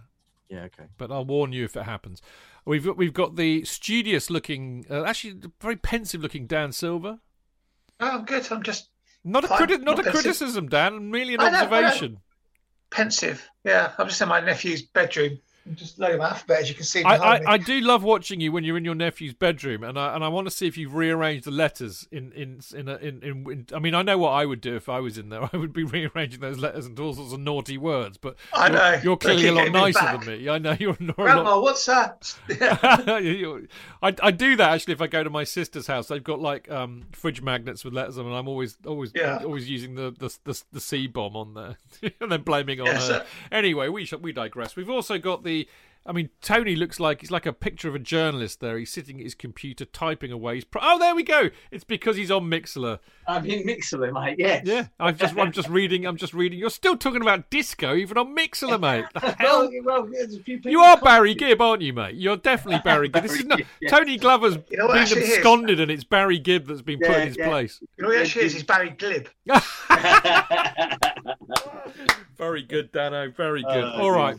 Yeah. Let's get back to the football. It's uh, I don't know. It's an interesting point, isn't it? I mean, I, I, I, I, would, I would posit, I would posit that this is perhaps Chelsea's biggest game for seven years. Really, I mean, if you value the the Champions League or the European Cup, as I like to call it, as much as I do, then going deep into this and trying to win it is what it's really, really all about. I mean, we've won leagues. I've been deliriously happy. We won Europa leagues. I've been deliriously happy. We've won millions of FA Cups. But I, nothing, still nothing can get near the heights of paroxysm of emotion that I enjoyed when we won the Champions League in 2012. So I think this is a huge, huge, huge match. I mean, I, I haven't put this in the script, but I'm going to ping this one around, JK. Is, is, is it as big as I'm saying? Yes, it's phenomenal. It's phenomenally big. It's it's uh, it, it's gigantic. It's um it's uh, it's a behemoth of a game, as is, as is the week. Actually, I think the week is because I think it's also it's we're going into both games. Well, obviously we're two 0 up against Porto with the possibility of making the season uh, completely phenomenal. But we it's that thing of going and having to win, and I've got every faith in them winning. Um, obviously, once again, because they're 2 0 up, and I think they'll do a job. But even against City on Saturday, I'm really um, optimistic. I just think that he's, he's got them playing so well, and the blip aside, I, I, I'm. Uh, I, just think we're we're we need we can be as as optimistic about it uh, without thinking oh we're going to fall apart because some of the football we're playing is is is just getting better and better and um, and I'm uh, yeah, uh, you know, one has this terrible apprehension, of course, because we're Ch- we're Chelsea fans, but nonetheless, it's really really exciting the possibility mm. of um, winning both these games and then being in a semi-final, European semi-final, and then a final at at, at, um, at Wembley because I think we'll then go on to win it. I can't, you know, I'm yes, I'm very very excited. Well, I, I, think, and with due reason, it's really funny, Dan. I was I was trying to explain this to Mrs. Chidge, who who, who dolefully looked at me on Sunday and said, uh, "They're playing again this week." I love it when she what do you mean they're playing again this week? They played last week. Yeah. You know, and I said, yes, I know, sweetheart. But the thing is, and I and I had to explain. I said, the thing is, when when we go deep into competitions in the season, we just basically end up playing, you know, twice a week. So, you know, I said this week we're playing in the Champions League again, and then on Saturday it's the FA Cup, and then on Tuesday it's the Premier League, and then on, uh, and she said, oh, and I, and I, I mean, whilst that was quite funny, actually, the really beautiful thing about it for me was this reminds me, Dan, this is like peak kind of peak Chelsea over the last 20 years when every season we would expect to be semi finals of the FA Cup, yeah. semi finals of the Champions League, in there or thereabouts in the league. That's what it's all about. You know, that's what the last 20 years of being a Chelsea supporter has pretty much been about. And, and, and I've got that. I've got that love and feeling. I've got it back, mate. I've got it back. Yeah, it's, it's, it's, with that winning mentality has been missing for so long. You know, we, we've massively underachieved in, when we've been in the Champions League probably since 2012. We really have not done well at all. And it's great to be there. And we're getting getting to game, 2 0 up, confident we're going to probably get, you know, get through quite comfortably. City in the um, semi final, again, Leicester or Southampton, I fancy our chances. I mean, really, talk, talking your story, Mrs. Chidge, I remember when I first met my missus, um, we got to back to back cup final. She goes, Oh, you get the cup final? D- didn't you go last season? I know. It's quite funny. It's lovely, isn't it? Listen, it, it, it's a good time. I think, you know, all the heartbreak over Frank, I think Tuchel's given us a bit of that, you know, a bit of love back for the club because it was really dark those sort of week or so when, you know, Frank was gone. And now suddenly mm. Tuchel's come in, he's reinvigorated everyone. Just, just competing again, Dan. Yeah, just being there. I mean, you know, thinking, you know what, we I mean, get a shit house. But that's all, all I all I ask, really. I mean, you know, in a sense, the, the winning the trophies is is is the is the icing on the cherry on the icing of the cake all I really ask is that we're competing again, and I and I and I. I think that Atletico match was, was, was such a when we do our end of season review uh, in June, that's probably what I'm going to say was the was the, the, biggest thing. Pivotal. Yeah, coming of age. It was pivotal, you know, because that that I mean, you know, if we beat Porto tomorrow, which I really hope we do, and we go to the semi final, that'd be great. But you know, we have not competed in the Champions League for seven years, as, as in, you know, looked anywhere like getting past anybody, frankly, in the knockout stages. But last year was embarrassing, wasn't it? Exactly, you know, and and well, but Bayern are a very very good side, and we had a you know pretty bit of a two bit side if you think about the, the fact we had so many youngsters mm. in there. But you know, we we are competing again at the highest level in Europe, and and and that that is such a joy for an old Chelsea fan who saw us struggling in Division Two a lot. You know, I, I think with as J.K. just said, it was embarrassing, but Bayern Munich are a fantastic, fantastic football team, right? And you, we've seen the difference between those young players last season who got pretty much their asses handed to them on a plate by Bayern, and this season. That development in one year, whatever the Frank critics might want to say he has been a big part of that. You know, so whilst we couldn't have been surprised at Bayern last season, I would fancy us against them now. Yeah, I agree. Um, I want us to. I don't care if we shit out a nil nil tomorrow. It really doesn't bother me in the slightest. I can't care less if there's no shots on target, no fucking yellow cards, nothing. Right? Um, I want Real Madrid, and that's the end of it. I don't want Liverpool. I don't want Liverpool to come back. I want to play Real Madrid, right? I want to put us up against them because I don't think, you know, they're, they're, they're I don't think they're as good as, as Atletico. I don't think Zidane is quite the manager that he thinks he is, right? And I don't think that team um, are, they're, they're not at the beginning of their new journey. They've got players that are very much at the end. Um, I I really want us to play Real Madrid because I would fancy us against them do as know, well. Do you know what? I, I totally agree with you, Tony, and, and I have to say this with huge sadness. I have been desperate to to go and see Chelsea play Real yeah. Madrid in the Champions League. Champions League. I mean, we played him in the Super Cup in, in 98, although that's not really the same thing. And obviously 71, a little bit too early for me. And I've always wanted to see us play the great Real Madrid. And the fucking year we might do it, we're not allowed in the stadium. And I, and it really pains me that does. But yeah, I mean, I, I do remember that. I mean, you know, because 70 was where it all started for me. So that 71 in, in, the Cup Winners' Cup, which it was a better competition than what was, I think it was the Fairs Cup at the time, which was the uh, what the Europa Cup or Europa League became or whatever. Yeah. Yeah. Um, the Cup Winners' Cup was, you know, because actually the, the Champions League wasn't the league; it was a European Cup. It was a fucking knockout. So if your champions got knocked out in the first round, that was the end of that. So the the Cup Winners' Cup had a lot more status back then. And I, as I, as I recall, I think we drew the first game one-one. I think against Real Madrid, but we played them two days later.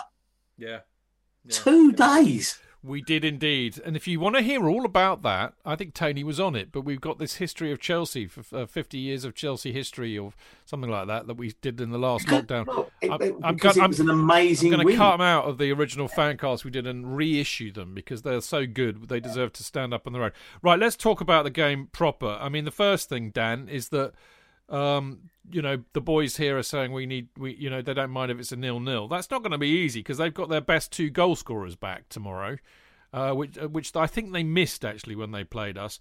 Um, now, my feeling on the match period is that, you know, the first goal is such a crucial. I mean, isn't it always? I mean, talk about yeah. cliches, but if we score first, it kills the tie, and that'll be a moment of beauty. But if they score first, it's going to be, you know, sphincter shredding time. Do you not I mean, think? No. Listen, we score first, you say game's over. I mean, we haven't really, aside from West Brom, we went down to 10, we haven't really looked like we're going to concede any goals, huge amounts of goals in games. I, th- I think they're going to have to come attacking from minute one, which is going to absolutely suit our game. All that pace up front, you know, a couple of, you know, transitions, win the ball. We could quite easily go up and score a couple of goals early doors because they can't sit back. You know, they need they need to, they need they to score. They've got to score. Dan, they've got to score three to get yeah. through without us replying. Yeah, I, I, I think Tuchel, you know, regardless of their two stars coming back, I think we'll score in the first 20, 25 minutes. That'll be game over. Because not only does it kill the game, it kills their mentality, it kills their desire. Because then they've got to score four, and we're not going to let. Well, we shouldn't let him four goals. I, th- I think. We'll, I think it'll be fairly possession based, comfortable, one or draw. I know jump jump the gun to predictions, but I think we'll we'll probably let one in. I think we'll end up with a draw. I think. I mean, the, the key question for me, and they kind of asked this in the presser. I don't know if you uh, read Sam Ingersoll's piece on the on the presser with Tuchel, but they they inevitably said. I mean, they didn't ask it like this, but what they meant was, "Are you going to stick or twist?" Do you think he's going to stick or twist, Jonathan?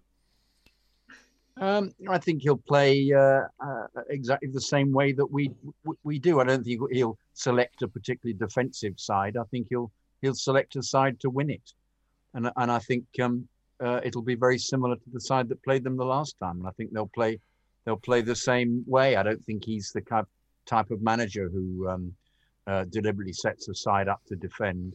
So uh, I, I think they'll um, I think they'll twist. I think they'll just keep going with it as it is and try and score. Because as Dan says, if you get an early goal, that's the end of that. So. Well, indeed, and it's music to my ears, J.K. If you think that that's what he's going to do, I mean, Tony, you know, when I when I originally did this, as you know from the notes, I, I pretty much did what J.K. suggests there. I've picked a team broadly similar to the one he picked last time. We got that fairly spot on. So I, I'm saying, well, originally I was saying Mendy uh, Rudiger on the left, Silva in the middle because Christensen has an injury doubt. Azpilicueta because he plays every game for uh, for for Tuchel. Everybody seems to have completely forgotten about this. You know, his first pick is Azpilicueta. He likes his captain playing, and I thought his comments today about you know who who do you want to be in the trenches with, Aspie, Kovacic, and, and Rudiger bore that out. So that's my back three. Um, Chilwell because his pace was invaluable against Porto first time round. Jorginho, I, I would start with Kante. I, am pretty sure he'll start with Kante, even though Kovacic is, is a, is, a, bit of a line in there. But I mean, it could be Kante Kovacic. I think any any two of those three are interchangeable. James on the right, and and this is where it deviates from the first Porto match. I think that Port, uh, I think that Pulisic, Havertz, and Mount played so well together against Palace. How could you how could you not play them if you want to try and take the game to them and score, Tony? Um, well, I agree. there you go. I, Mic drop. Team, I'm looking at that team and thinking that looks bang on the money for me because you've got your plan B with Hudson Odoi, Alonso. Uh, you've probably got Giroud and, and Tammy on the bench, so you've you've got plenty of options to change that around. You've got I, have got a question mark over Silva, but hopefully he's learned his lesson. I, I say that because Christensen's got an injury doubt, apparently. Yeah, yeah, uh, and and in in the game like this, you just might want Silva uh, and that experience, yeah. um, that kind of. Uh, I, I, I, was going to say shithousery, but he, he showed a bit too much of it against West Brom, didn't he? But um, that that kind of ability to very calmly and very cool kill the game. Well, yeah. just just very quickly because I know Dan wants to come in, but yeah, because I won't I won't um, having heard what J.K. said, Actually, I'm not going to tell you what my other lineup was. My other lineup was basically a three-five-two. Um, and I think Jonathan's right. I don't think he will do anything like that. But actually, on that, on a related point, like he did against Porto in the first leg, Dan, um, he did bring on Kante, and you had a midfield three of Kante, Jorginho, and Kovacic, didn't you? Plus, yeah. plus the wing back. So he will go to five in midfield to shut the game out. And I wouldn't be surprised if he does that at some stage tomorrow. Mm. Yeah, I think I think money changing. I think I'd probably have Kovacic instead of Jorginho. And it's an argument that with Pulisic's dodgy hamstrings, will he have two games in three days in his legs? So I wonder if Timo Werner might come in on that side. I don't know if, you know, because Pulisic's hamstrings are dodgy, you'd rather have him coming on as an impact sub with 20 minutes to go than risk him tweaking hamstrings. You know a lot about his his mentality as opposed to injuries. He's got to be, you know, 100% right to play. So I think you might see Timo come in for Pulisic. Um, I'd have uh, Kovacic next to Kante. But otherwise, yeah, I think that'll be it. And still, yeah. as Tony said, we need that experience because you know that's that's a, a really shithouse experience. Man, you know, dark art, slow the game down, little cynical fouls here, and then break up the play. We need we need that because there's no one in the team who will do that. Yeah. Hmm. Um, one other thing that that maybe we haven't considered enough, J.K., is the fact that we're supposed to be at, we're supposed to be at home, although we're not. We're in Spain. Do you think that's going to make any difference?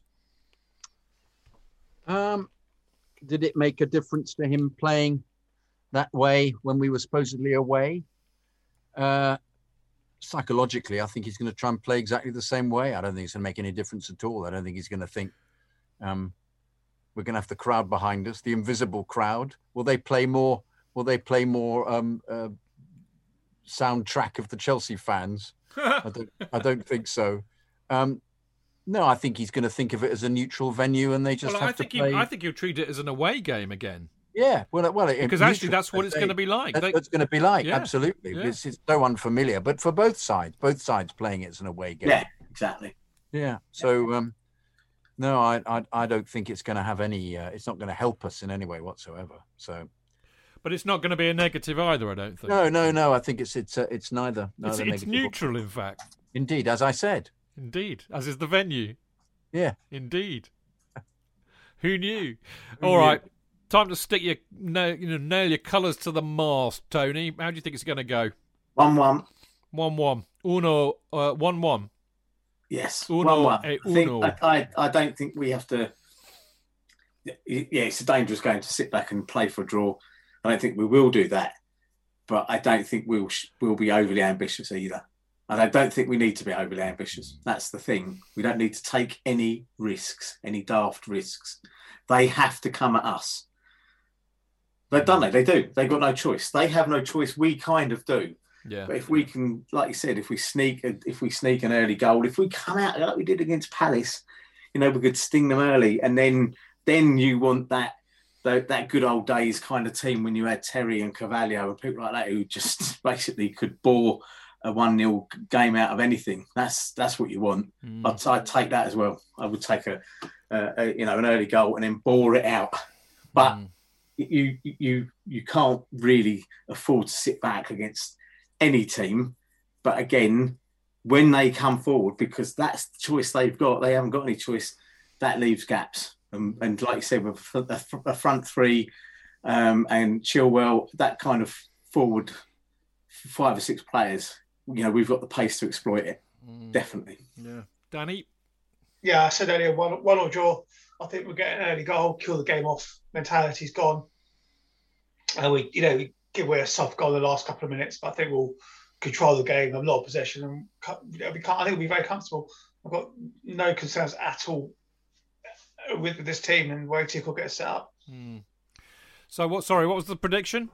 One one. One one. Tony. You're going for one one. Two one ones. J.K. Two one. To to Chelsea, obviously. No, to Porto. Seriously? No. No. no, well, I, I think it might be. I think it might be. I think, but I think we'll score before them, and I think they might score too, and it might be slightly squeaky bum time. But no, I think the way we've been playing defensively, I think we'll win it two one actually.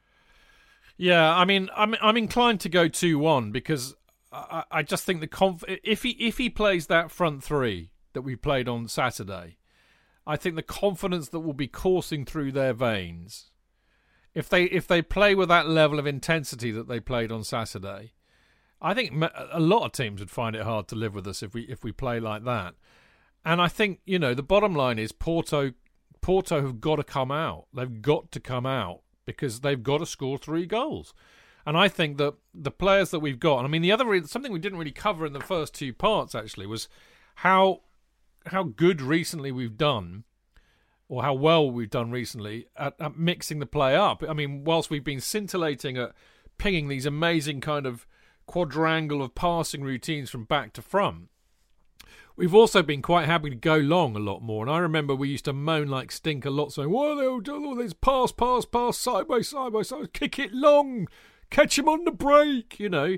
Well, we're doing that, you know. They're they're going long occasionally to great effect. There's some, you know, there was a great, uh, you know, I was, uh, you know, the other day it was kind of uh, Rudiger diagonal ball to James, cross for Havertz, wash, rinse, repeat. So I I love the fact that they're mixing it up, and I think if Porto, you know, it being that they really have to come at us, I think we can hit them on the break. And if you've got Pulisic and Havertz and Mount up there, you've got enough pace up there, together with Chilwell and James, to really catch them on the break. So I'm I'm inclined to to go two one as well. However, I still go back to this: the first goal in this match is absolutely ridiculously vital. As I said, if we score first, I think it's pretty much done. If they score first, my bum's going to be squeaking from here to Porto. I think I think Pulisic will score actually. I think because uh, uh, he hit the bar, didn't he, in the previous yeah. game? I, I, think he'll. Um, that was coming on as a sub, and I, I, think if he starts him from the beginning, I think he'll he'll wreak havoc with them if he plays as well as he played against uh, yeah. Palace. I really do. I think he's a he's the real ace in the pack. Actually, if he plays as well as we know he can, which he appears to be getting towards, I think he'll he'll score. He'll, I think he'll be dangerous all the way through the game because he's he's a class act when he's at this level. He really is.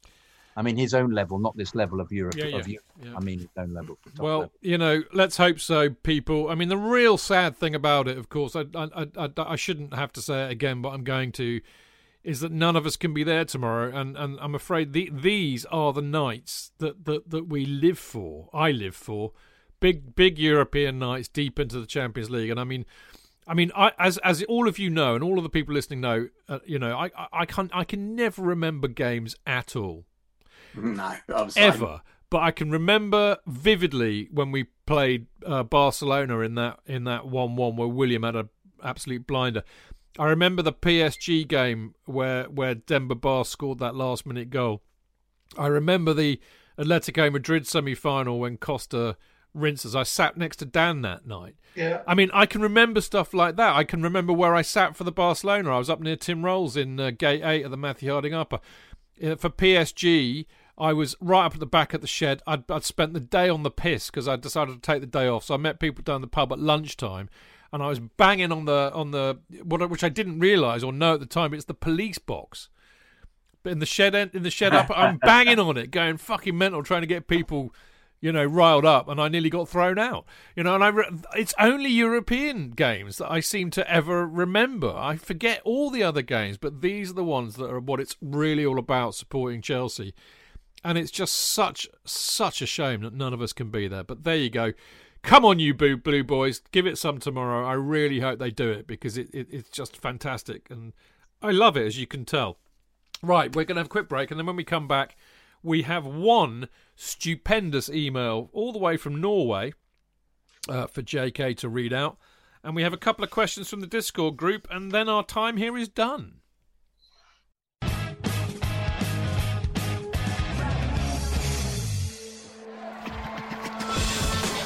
Real fans, real opinions. I'm Jason Cundy, and you're listening to the Chelsea Football Fancast. Up the Chelsea! footballfancast.com.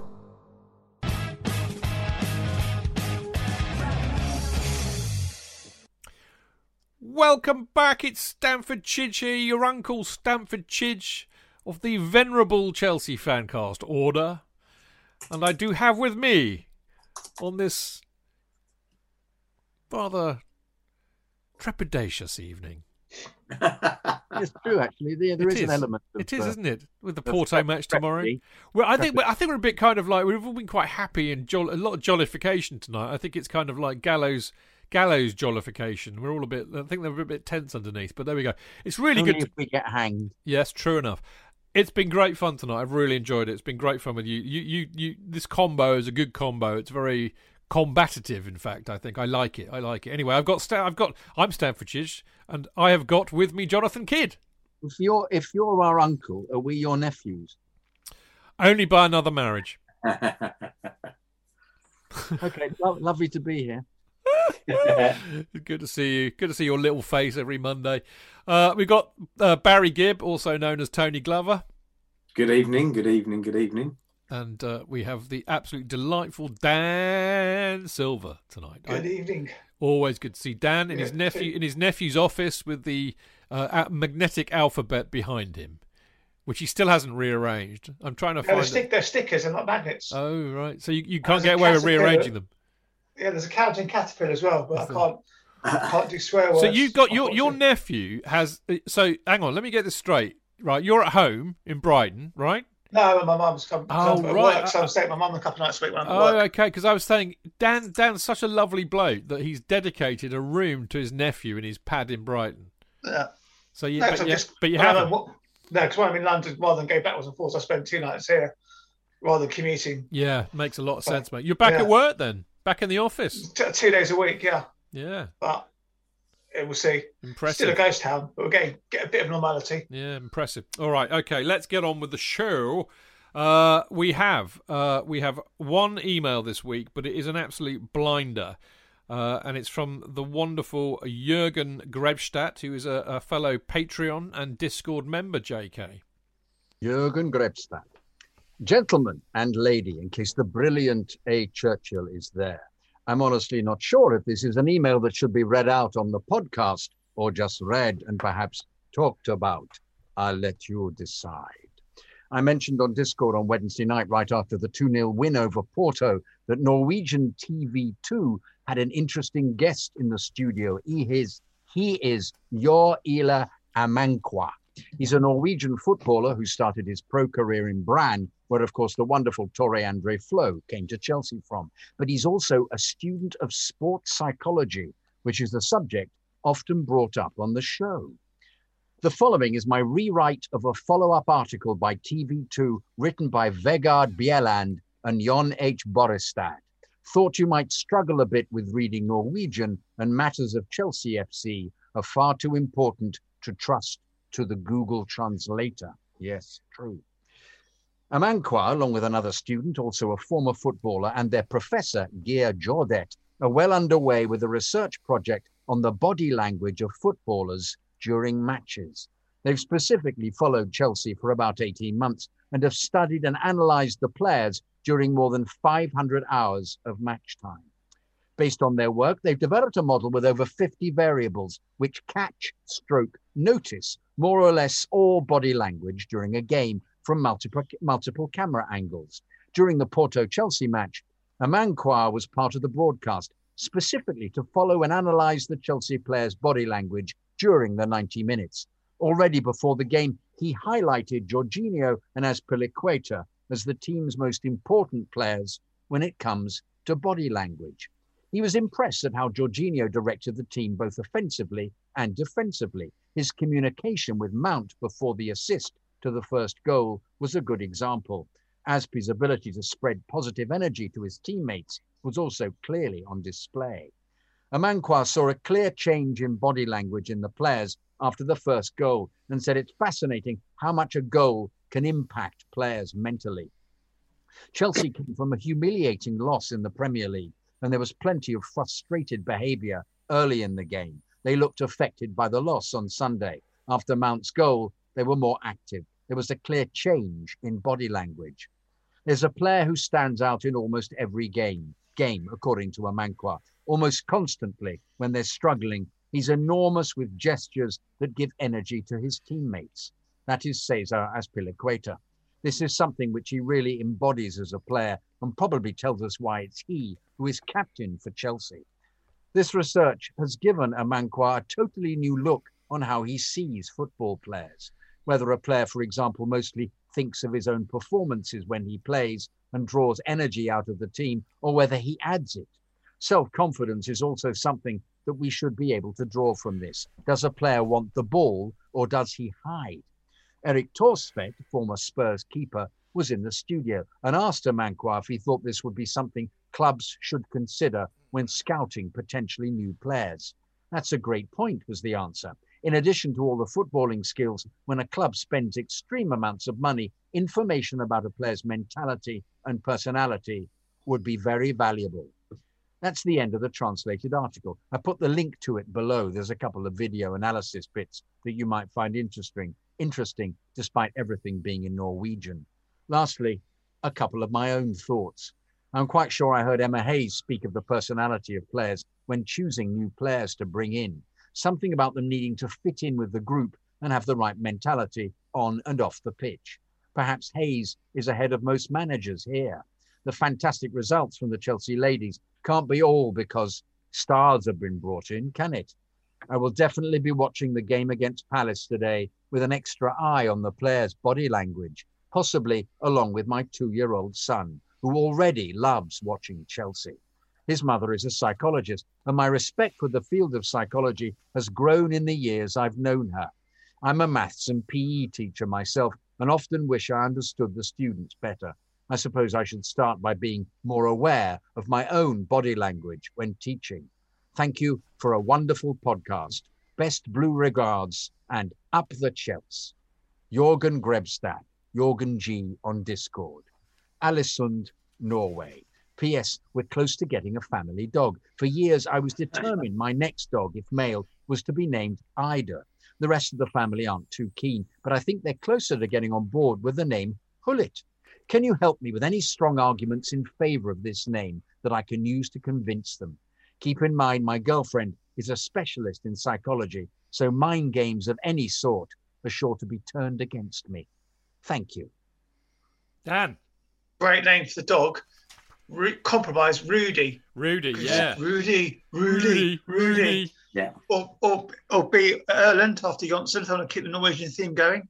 Erland or, the dog. Or, or, yeah, yes, I was thinking uh, Gronkjar was was Danish, wasn't it? D- d- yeah, yeah. I think they call it yeah. Rudy. It's a good name for a dog and it kind yeah, of still keeps. Well, I'm gonna, I'm gonna say something rather very non-PC here. So remember that I'm a man of a certain age and I've been around for a long time. And actually, this is my dad's fault, not me. But we used to have a dog when I was. It was my dog, really. You know, it's quite an English thing. When you're about five or six, your dad comes home and gives you a puppy, thinking it's a great idea. And then it turns into a massive, unruly dog, which is unmanageable, which is totally unsuitable for a five or six year old. Well, we had such a dog, and the dog was called Jenna Rather an odd name, I hear you say. Well, you'd be right in that. And when quizzed by people down there, because Dad used to take the dog to the local pub in Alresford, and, and he trained Jenna to do tricks. so the dog would do tricks, and Dad would have a crowd around him, get bought a few beers. He's no fool, my dad. Anyway, when quizzed as to why the dog was called Jenna, Dad said, "Oh well, that's simple." He said, and they said, "Oh yes." He said, "Well, uh, the name of my boss is Jenna." So when I get home, I can kick the dog and think I'm kicking my boss. So there you go. I told you it was non-PC. So you know, uh, on, on on that basis, uh, maybe being Norwegian, Jorgen could call the dog Ole. I think, yeah, I think the uh... you got there. Well done. It's all right. I'm here all week. I think uh, Jonathan completely unfazed. in, interesting, some interesting points he's made in, in that. You're a hard crowd, J.K. Sorry, sorry, take on.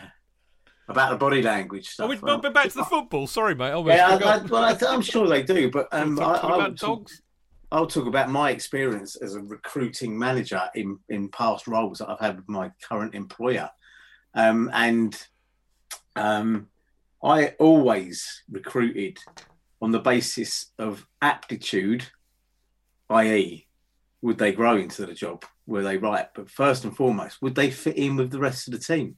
I didn't want any interlopers coming in. I didn't want any wallflowers. They had to be someone who would just slot in with the other people in the team first and foremost.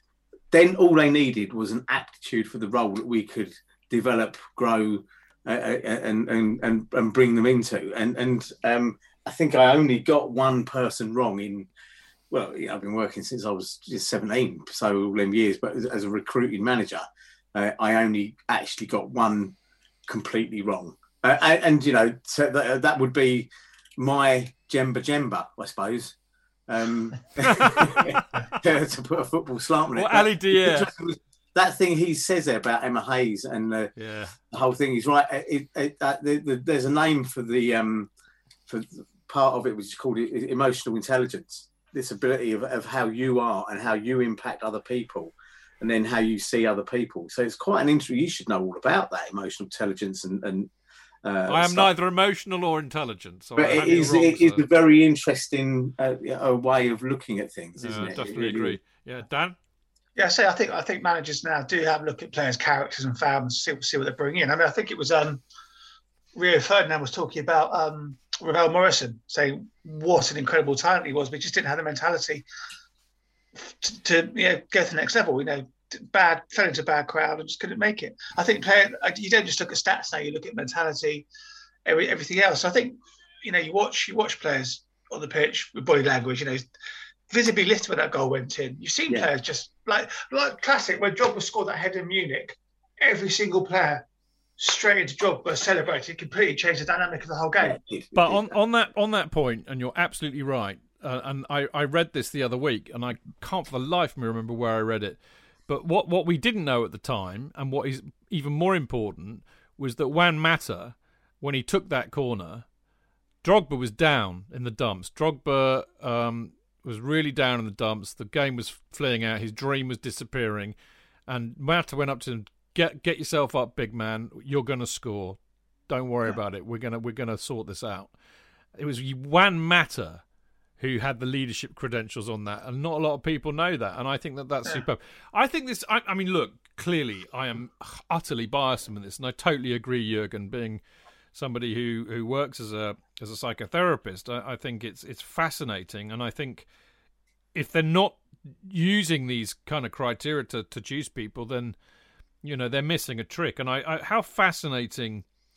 Um, I think in particular that that that Azpilicueta's body language. We often sit here and go, "Well, he's not really the captain, is he? He's not really a leader, is he?" You know, but clearly he is, you know, and I mean it, it bears out what what Tuchel was saying about who his first three picks are in terms of character in the side and leaders in the side are. But how how interesting that that was borne out by this this study, and also Jorginho.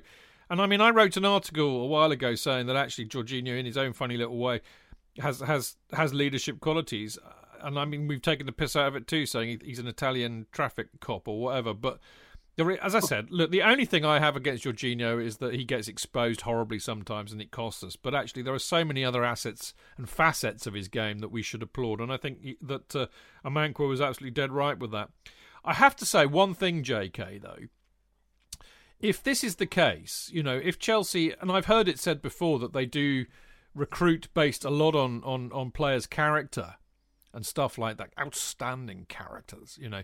They do do a lot by that. In which case, how come they all fucking down tools when it suits them and throw their toys out of the pram if they're so full of bloody character and the right mentality and personality to be elite footballers? I mean, over the last five years, we've either seen them. I mean, actually, in the last, I mean, you know, since Conte's second season, maybe even his first, we've seen more horrific, uh, you know, give up and don't give a shit type performances than we had in the previous 10 years before that.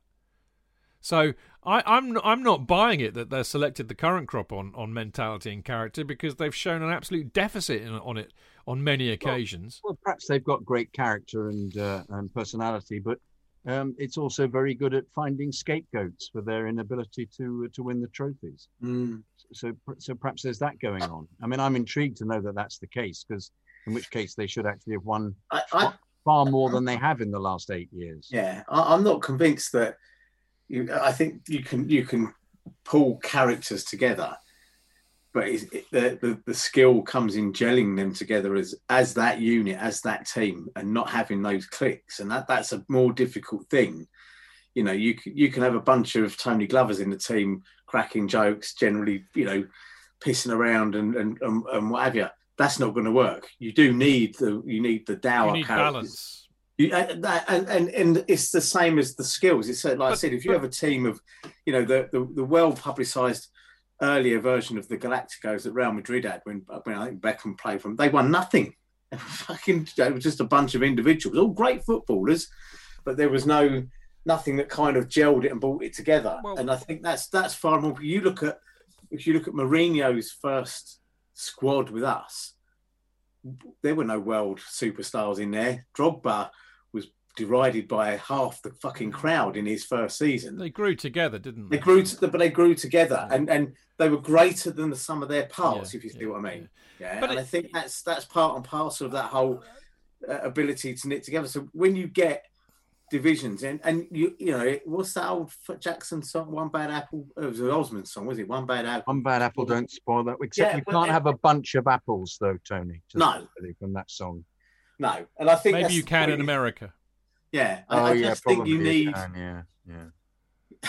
I think I think clubs are learning this. The modern day football is very, very different. And there was a brilliant article in the Athletic actually um, last week, um, which talked about the fact that you know you had in the sixties and seventies the players would go off and get pissed together. They'd go to the pub, nightclubbing. They'd do all the things they probably shouldn't have done, whatever. But they And had that- great team spirit.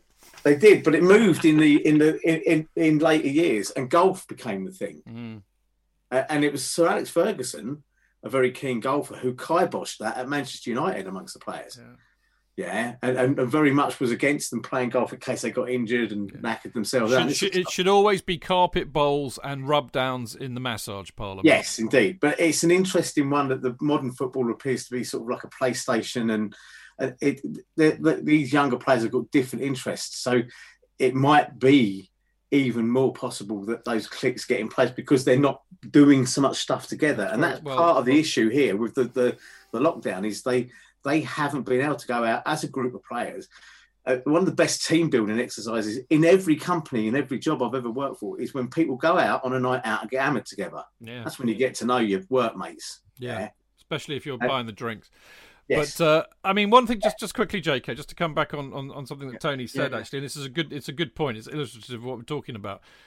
And I'm not trying to blow blow our own trumpet here, but you know, you can have teams with with you know full of big egos and characters. And, and make it work. I mean, tonight's show is a great example of that. Out of all the people that uh, from the Chelsea Fancast squad, I'd say us four collectively are probably the biggest talkers. We like our, we all like our own airtime, and, and and it gets a bit frosty occasionally, but we we get on with it. We get through it because we know each other very well. We work with each other for a long time, and we worked it out, and we work it out. That's what we do. You know, when none of us on this particular episode tonight are shrinking violets. Dan likes talking, likes to have his own say. So does Tony. You do, I do, and yet it still works. You know. Yeah. Do, you- do you think it's down to somebody guiding it that this works because of you, Chidge? And in the same way, um, uh, the players that Chelsea can choose uh, might all have decent characters, but if the manager isn't capable of of, of making them work, then they, then they will form their own cliques or they will rebel in some way. And because it, it seems to be um, no coincidence to me that all these top players have suddenly been made by this unbelievably intellectual competent manager into some a team that have the possibility of being in the European Cup semi-final which is something we never envisaged with this squad ever at the beginning of the season with Frank Very true, Danny. I was just saying, I think I think Chidge manages it really well because otherwise we throw our toys at that pram and go on London is blue. So you know, well, uh, they would never fucking chance in hell, mate. They, I mean, they had me and Joe Tweedy on. It was hilarious. Uh, Brandon and and, uh, and and Nick had me and Joe Tweedy on. They hardly got a look at. Joe was like giving his like twenty-five minute intellectual soliloquies, and I was bad mouthing and, and just being just a just I was being a shit house basically. No- I mean, D- Brandon did his did his. It was after the West Brom match. I must share this with you, Brandon. It's after the, the the West Brom match, and you know they've got their beloved three match review. yeah. And Brandon says, "So Chidge, uh, you know, what's your three match review, man?" I said, "Fuck right off," and they all they all fell about laughing. And I said, "No, Brandon, I wasn't talking about the football." Yeah. he, didn't, he, didn't, quite know what to do. It was yeah. brilliant. I love you guys. It was great. By the way, I'm talking to them now. It was great fun being on. I really loved it, and uh, and having Joe Joe on as well was even more fun.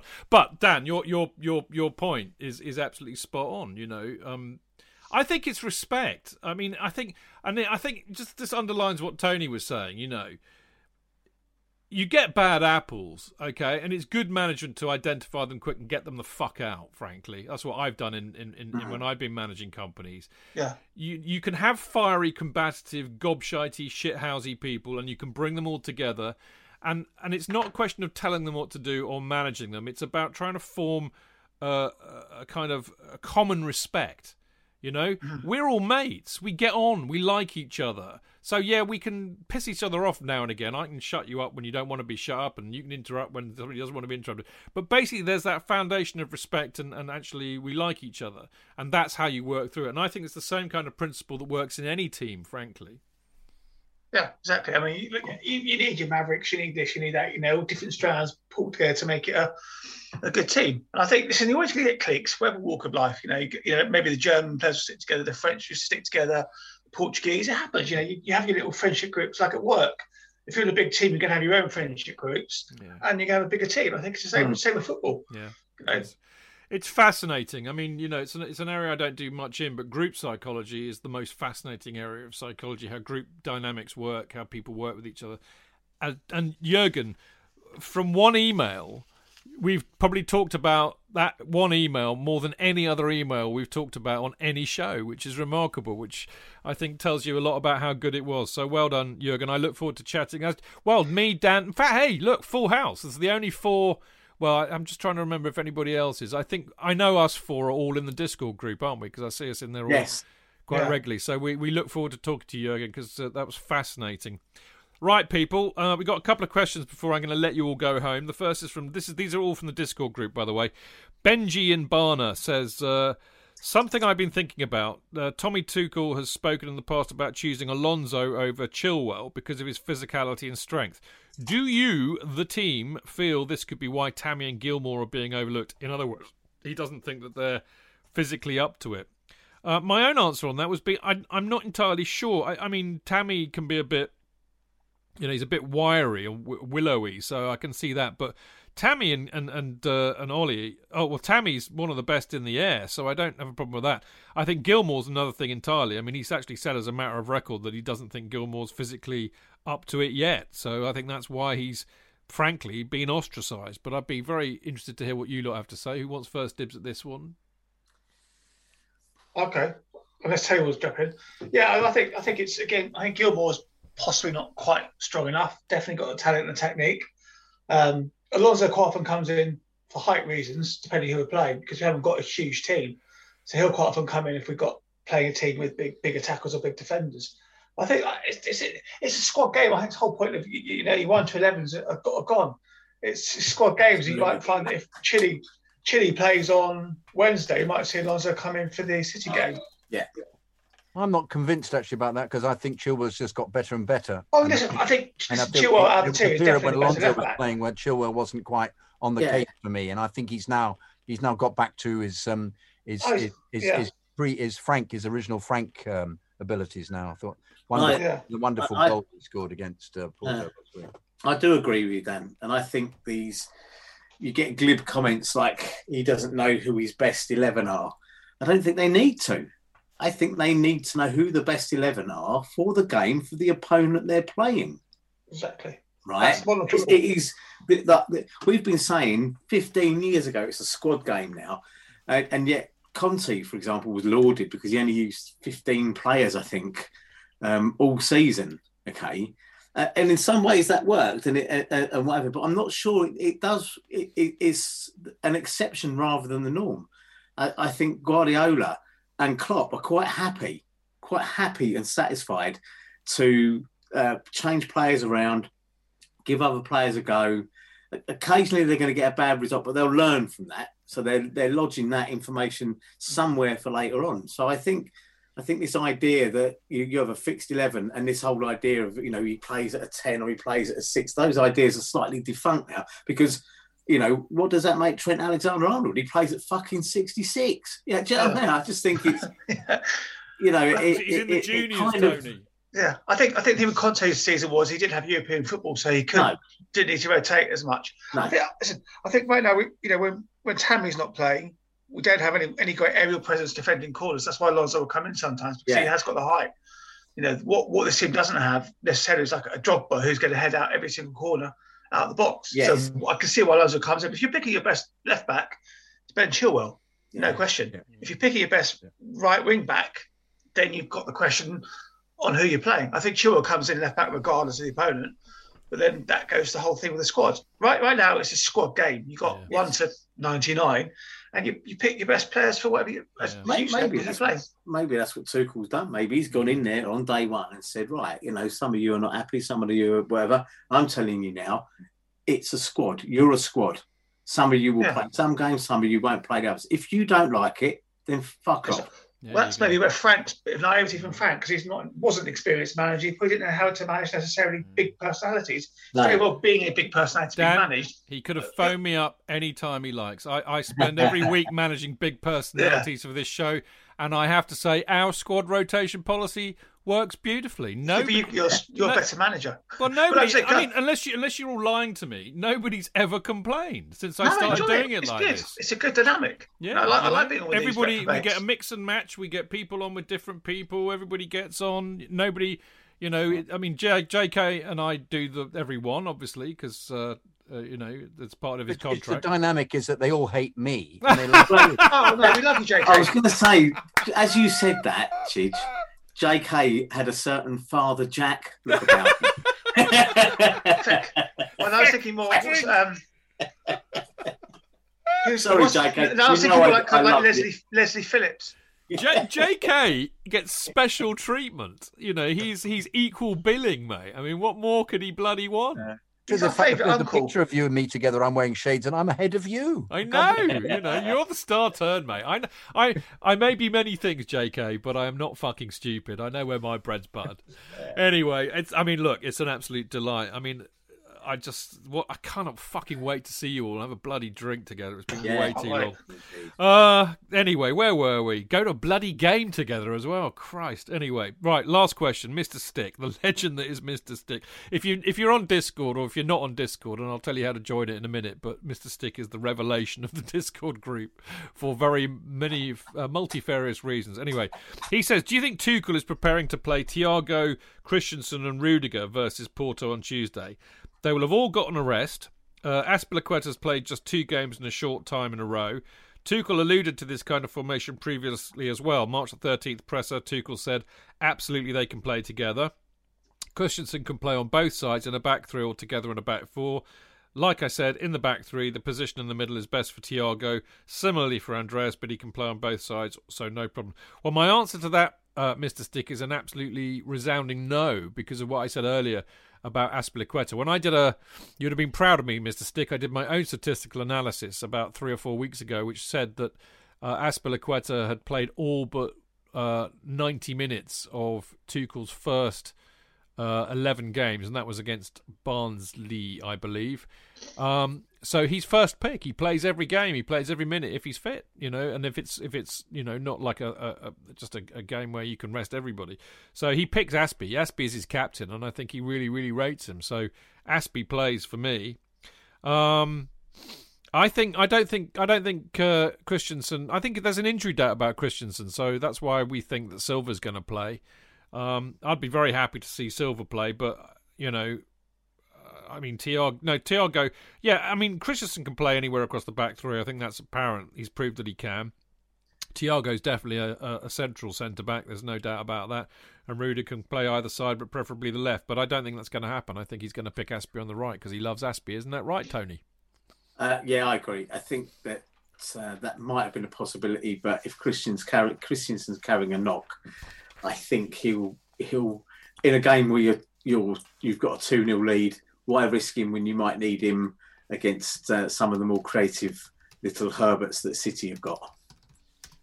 Right, I've just uh, I've got a late runner from Mister from Chev, and because I love him and he's moaned about it on on Mixlr, Um, I'm going to read it out because I'm all heart. But uh, he did at uh, Chev, uh, who's another bastion of uh, the uh, the Discord group.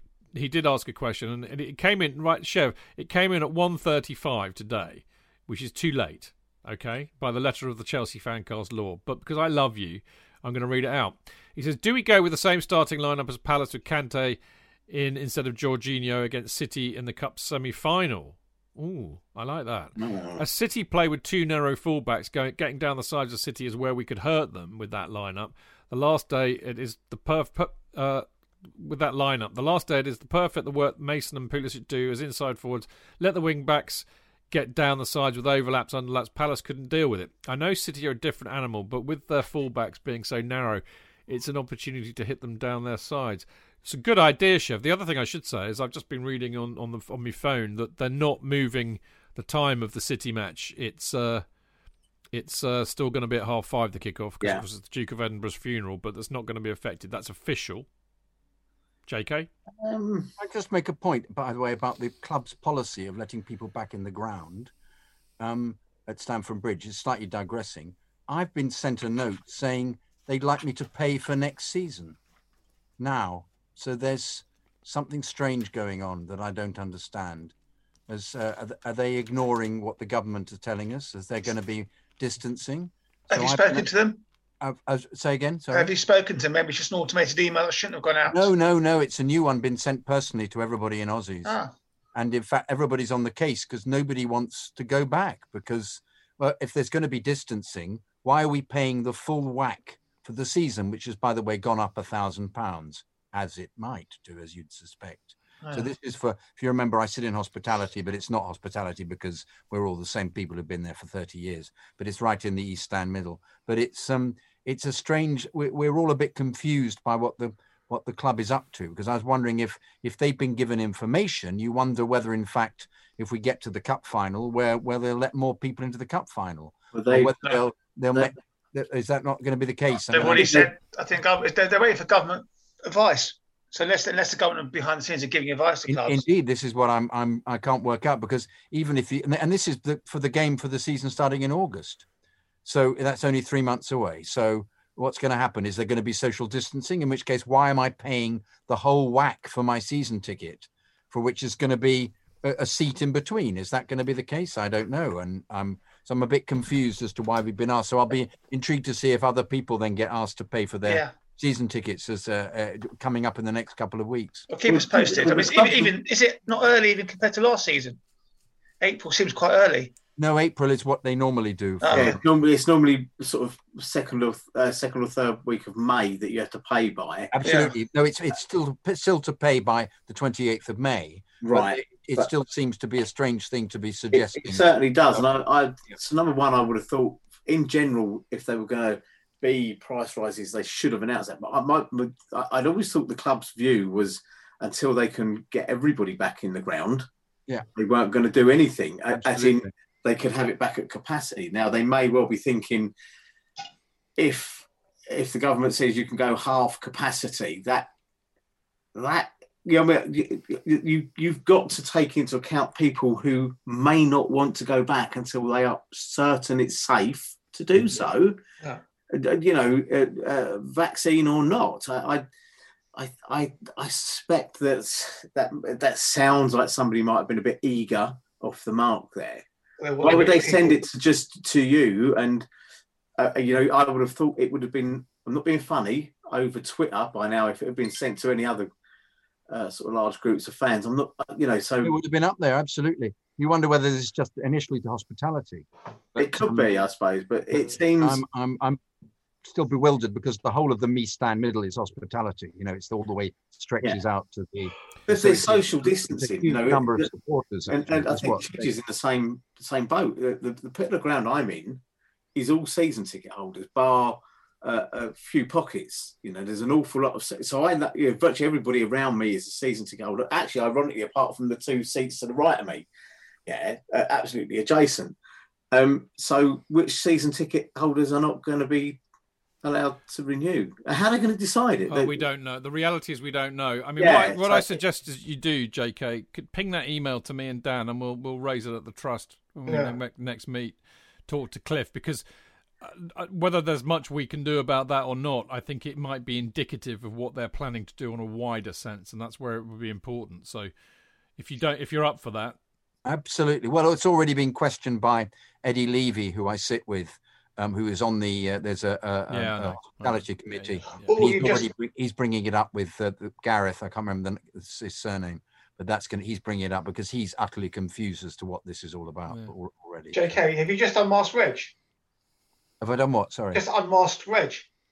Unmasked Reg. Yeah. Uh, Ron. Ron, you mean? Ron. Ron, yes. No, Ron, no, yeah. no, no. Funnily, no, no, no. Eddie's the one who comes up with the most bizarre suggestions as to who should be playing. You know, he'll say thing, things like, you know, Wenger, wonderful player, needs to play. And Wenger, sorry, Wenger, Werner, Werner needs to play every game. You know, this kind of thing. Or mm. I don't quite understand why we're not playing. And he'll he'll find somebody who hasn't been been playing for weeks. And we, in fact, earlier on, it was always Alonso, best player in the club, must play all the time during the period where Alonso wasn't playing at all. But now, you know, it's it's everything's changed. So, uh... all right, look, just to get back to uh, Chev's question, um, I, I think it's a really smart idea. I, I, I mean, you know, and I said earlier on, didn't I, Chev, that that I thought we looked remarkably like like City. Um, in that match, but whether we should play Kante instead of Jorginho, I, it's really hard. I mean, you know, are we going to get much possession from City? Probably not. They're going to perhaps outpossess us. So, do you need Jorginho to try and give us possession? Do you do, or do you have Kante who's going to harry them into losing possession? It's Is this against City? Yeah, it's going to be down to they'll, they'll, they'll, just run. They'll run past Jorginho. Yeah, it's going to be down to fitness though, because he's not sure about his fitness, as he said in the presser today. So, about whose fitness? Kante. I, I do like the idea of. I mean, I think we should just attack City. You know, uh, why not go for it? Well, yeah, there's no, there's no point sitting back against them, and I don't think Tuchel will, mate. I think, I think, I don't. I, Tuchel is not a part the bus kind of manager. He's a possession and kind of more kind of uh, either possession and build up play merchant, or or he's not averse to the odd counter attack. And I think, I think he'll try and hit them as much as they hit us. Anyway, could be a great game if we do. Anyway, um, brilliant, Chev. Well done. Uh, well done to all of the Discord people for their questions. Keep them coming. Keep your emails coming too. Now, that is about all we've got time for uh, tonight. But uh, JK uh, and I will return on Friday night for the preview show uh, with assorted guests at 7 pm live on Mixlr. Uh, and we'll be looking back at Chelsea's match against Porto and ahead to Saturday's FA Cup semi final against Man City. We had a little taster there, we had, didn't we? And uh, next Monday, JK and I will be joined by uh, the two marks, Mr. Worrell and Mr. Meehan, uh, to look back on a hopefully a successful FA Cup semi final and ahead to Chelsea's Premier League match against Brighton on the Tuesday. So another another busy week in the life of Chelsea supporters. Now, don't forget, uh, you can uh, listen to Dean's fantastic Went to Mo Kings Meadow podcast on the Chelsea FC women's team, which is uh, usually out on a Tuesday or a Wednesday. Uh, you know, when he sends it to me and when I have time to put it up. So that's always worth a listen. I'm sure you will. Uh, the Chelsea Fancast is available as a podcast on chelseafancast.com, Acast, Apple, SoundCloud, and Spotify, as well as all sorts of other podcast distributors. Excuse me, hiccups. Um, right, now, Patreon. I mentioned that earlier on. Uh, we've got a lot of people on Patreon, which is great. And uh, the great thing about Patreon is if you do sign up to be a patron, and as I always reiterate, reiterate there is there are no limits on this. You know, there are no tiers or anything. Whatever you whatever you can afford, whatever you want to pay, fine by me. No sweat off my nose at all. But if you do, uh, then you will you will be entitled to receive a Kerry Dixon mini banner, like a little replica of the ones we've got up at the uh, Matthew Harding end, and of course you get instant access to the Discord group which is just great fun. I mean, they've been whizzing. I mean, I don't know how they do it. You've got people who are in Mixlr listening to the show and chatting on Mixlr, who are also chatting with each other on on Discord. Last night, I, they, I, yeah. Sorry, I have, I've, there's a hot rumor just coming. Oh, oh, go on. It looks like Kovacic is out of tomorrow's game. Why? Uh, well, I don't know. Um, it just says that this is a report coming from Italy. Um, so whether one of the Italian sports papers have got hold of this or whatever. Mm. Um, yeah, it, it, well, it's just a rumor. It's mm. just a rumor. Let's. I, I rather hope it is um, untrue because I'd like to have seen him probably. Um, yeah. Well, I didn't put him on my side. Interestingly enough. No, you had Kante, Kante and Jorginho, didn't I? So maybe you knew something subliminally. Maybe, maybe it was me that told the Italian journalist, and that's where the rumours. No, no, I didn't. I would never do that. Um, yeah. Anyway, yeah. So uh, great people in Discord. It's great fun. It's like it's like the Mixlr chat room if you've ever been on there, but like twenty four seven. I mean, last night they were talking about the golf. And I mean, it's just brilliant. It just goes all sorts, all sorts of channels. Mister Stick and his tactical analysis. Me just generally being grumpy with everybody. It's it's what Tony appears, Dan appears, J.K. appears. I, yes, I, I do get a bit grumpy with one or two of them when it seems to be. You do, mate. You do. Yeah, a misplaced pass, and they're like, "Oh my god," he's like, and I'm like, "Oh." But it's better than Twitter, isn't it? I yes, mean, it's it the antithesis to Twitter, really, and it's like a wider extension of our WhatsApp group. But on a match day, it's got very hectic for us now because we're all we're all of us are on the Chelsea Fancast WhatsApp group and Discord, and some of us are on Twitter still. And JK's got five different. What it's mad, but the the funny thing is, none of this would be happening at all if we were at the games. You know, I'd be too busy watching the game, too drunk, and anyway, the Wi-Fi signal's shit. So there you go. So enjoy it, enjoy it while it lasts. Right. So Patreon, if you want to join up, be lovely to have you on board. And it's Patreon, p a t r e o n dot com forward slash Chelsea Fancast. Uh, likewise for the emails, um, we love getting them in, and you can send them in via Patreon, Discord, Instagram, Facebook. Doesn't matter where you send them in. Uh, we will have them on. By the way, I forgot to read somebody who sent me a one on Facebook out, and I apologise. I think it's James Gibbons. I could be wrong. If it was, I'm a, I, I'm very sorry, and I'll I'll endeavour to get it in, squeeze it in another time. Uh, but anyway, if it's an email, you need to send it to chelseafancast at gmail.com. Now, you can follow the show on Twitter at chelseafancast, me at Stamford Jonathan at Jonathan Kydd, Tony at Grosserjack UK, Dan at DanSilv73, and as I said, we're at Chelsea Fancast across nearly all of the social media platforms. So there you go. Uh, Tony, as always, a delight to see you and your Barry Gibb demeanour. Been brilliant, been brilliant, been brilliant. Uh, great fun, and I keep saying it. I must get the hundredth episode of the Podding Shed out soon because I really enjoyed doing this tonight, and it's uh, uh, it's been brilliant to see you and and Dan and J.K. or Father Jack, um, whichever way we want to call it. But uh, yeah, been jolly jolly good fun. He, he really he, he's not even looking at me now. Well, I think that I, I think you know. Okay, I am clearly Father Ted, right? yes. Jonathan yeah. is definitely Father Jack. Yes. So I would be Father uh, the, the the Ardal O'Hanlon one. Who's you, he? Uh, oh, oh shit! I've, I've, I've, i oh fuck! Feck. Uh, feck. Feck. Feck. Feck. I can't remember his name. But I know you, would be the Ardal, you'd be, you'd be the stupid one, really, Tony. Is what you're saying? Yes, basically, I think so. Yes, so which one would Dan be? Would he be the Graham Norton one? I'd, I'd be the dodgy housekeeper. yeah, go, on, go on, go on, go on, go on, go on, go on. Yeah, okay, I'll settle for that. All right, uh, Tony, always lovely to see you, mate. You yeah, take care. Brilliant, brilliant fun, mate. Yeah, yeah, brilliant stuff. Dan, always a pleasure and delight to see you too. Great to be on, definitely. Excellent stuff. And as for you, Father Jack, what an absolute pleasure. Funny enough, my uncle was called Jack. Was so, he really? Uh, yeah, he's he spoke like that. He was from uh, from Belfast, so we was he? So he was. What's a what's a big idea? oh, the Dougal, by the way. Dougal, well yeah. done, well done, Dan. So Tony is Father Dougal. Yes. Oh yeah, well done, well done. And well what was done. her name? What was the maid's name? Mrs. Doyle. Mrs. Doyle. Dan is Mrs. Yeah. Doyle. So we are we are Father Ted. I love it. There we go. On that joyous note, uh, good luck tomorrow, chaps. Um, no doubt I'll see you all in Discord or WhatsApp or Twitter, and hopefully we'll have a, a comfortable, non-bum squeaky evening. Let's yes, drink to that. Indeed. Right, all you lot out there, I wish you the same. And uh, as always, particularly the people in Mixlr who've joined us tonight, who are who have been hilariously funny as they always are. Lovely to see you in there. Thank you for listening. See you next Friday. Until then, keep it blue, keep it carefree, and keep it Chelsea. Chelsea.